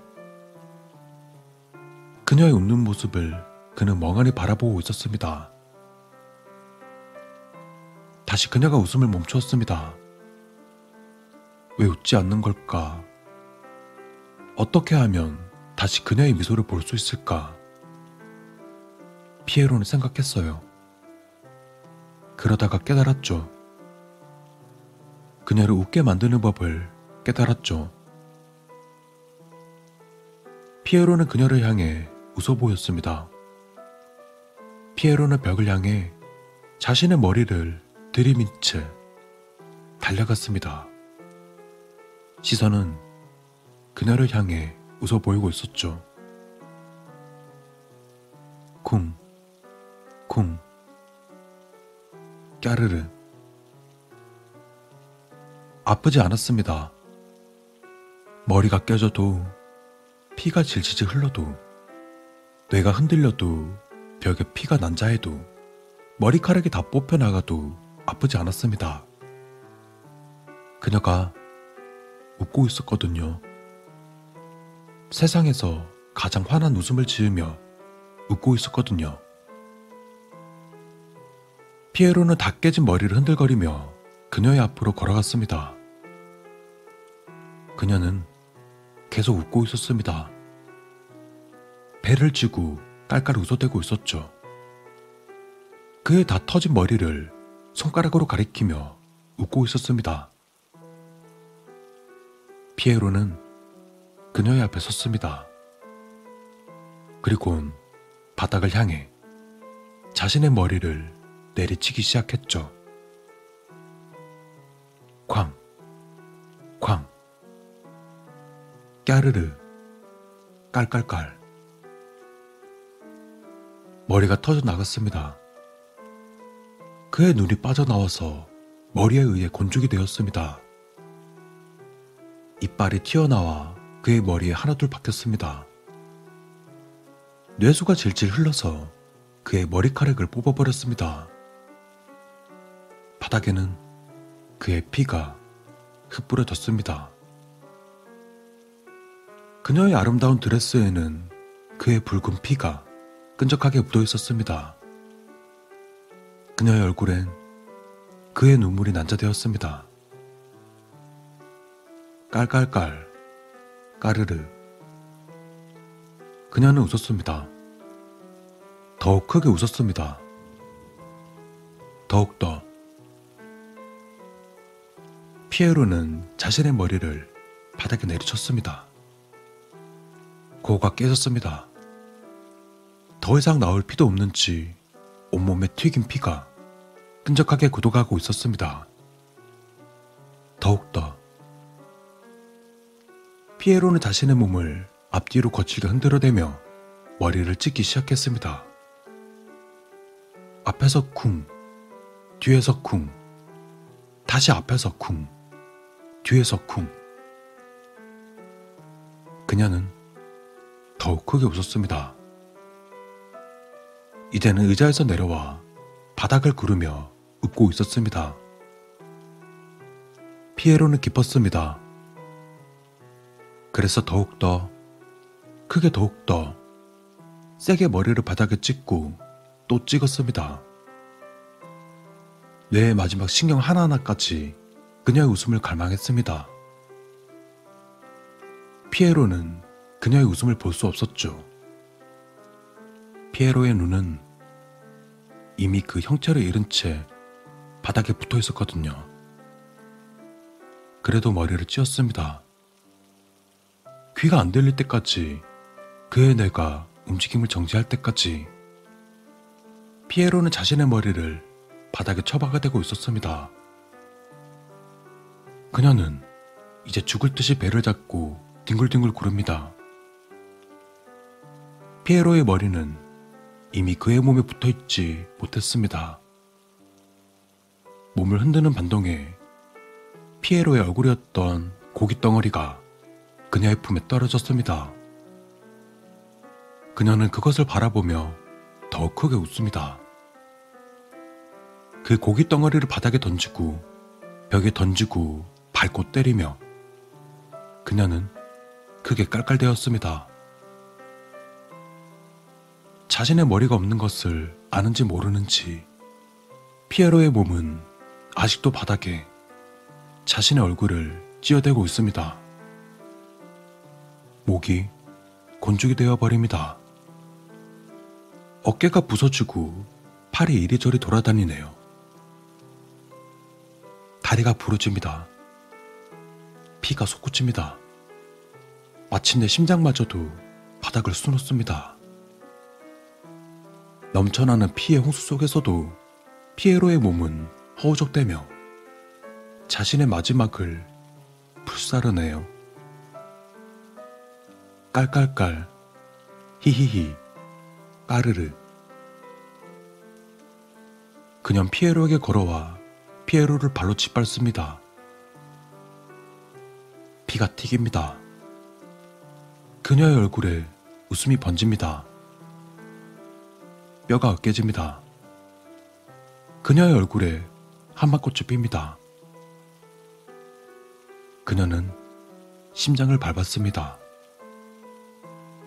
지금까지의 그 어떤 웃음보다 더 큰 웃음이 그녀의 얼굴을 수놓습니다. 피에로는 움직임을 멈춘 지 오래. 그러나 그녀는 웃고 있습니다. 피에로의 심장을 짓밟으며 웃고 있습니다. 그런데 왜 그녀의 눈에서 눈물이 흐르는 걸까요? 왜 피에로가 달고 다니던 피보다 검붉은 눈물을 달고 다니는 걸까요? 깔깔깔, 호호호, 히히히, 낄낄낄, 까르르.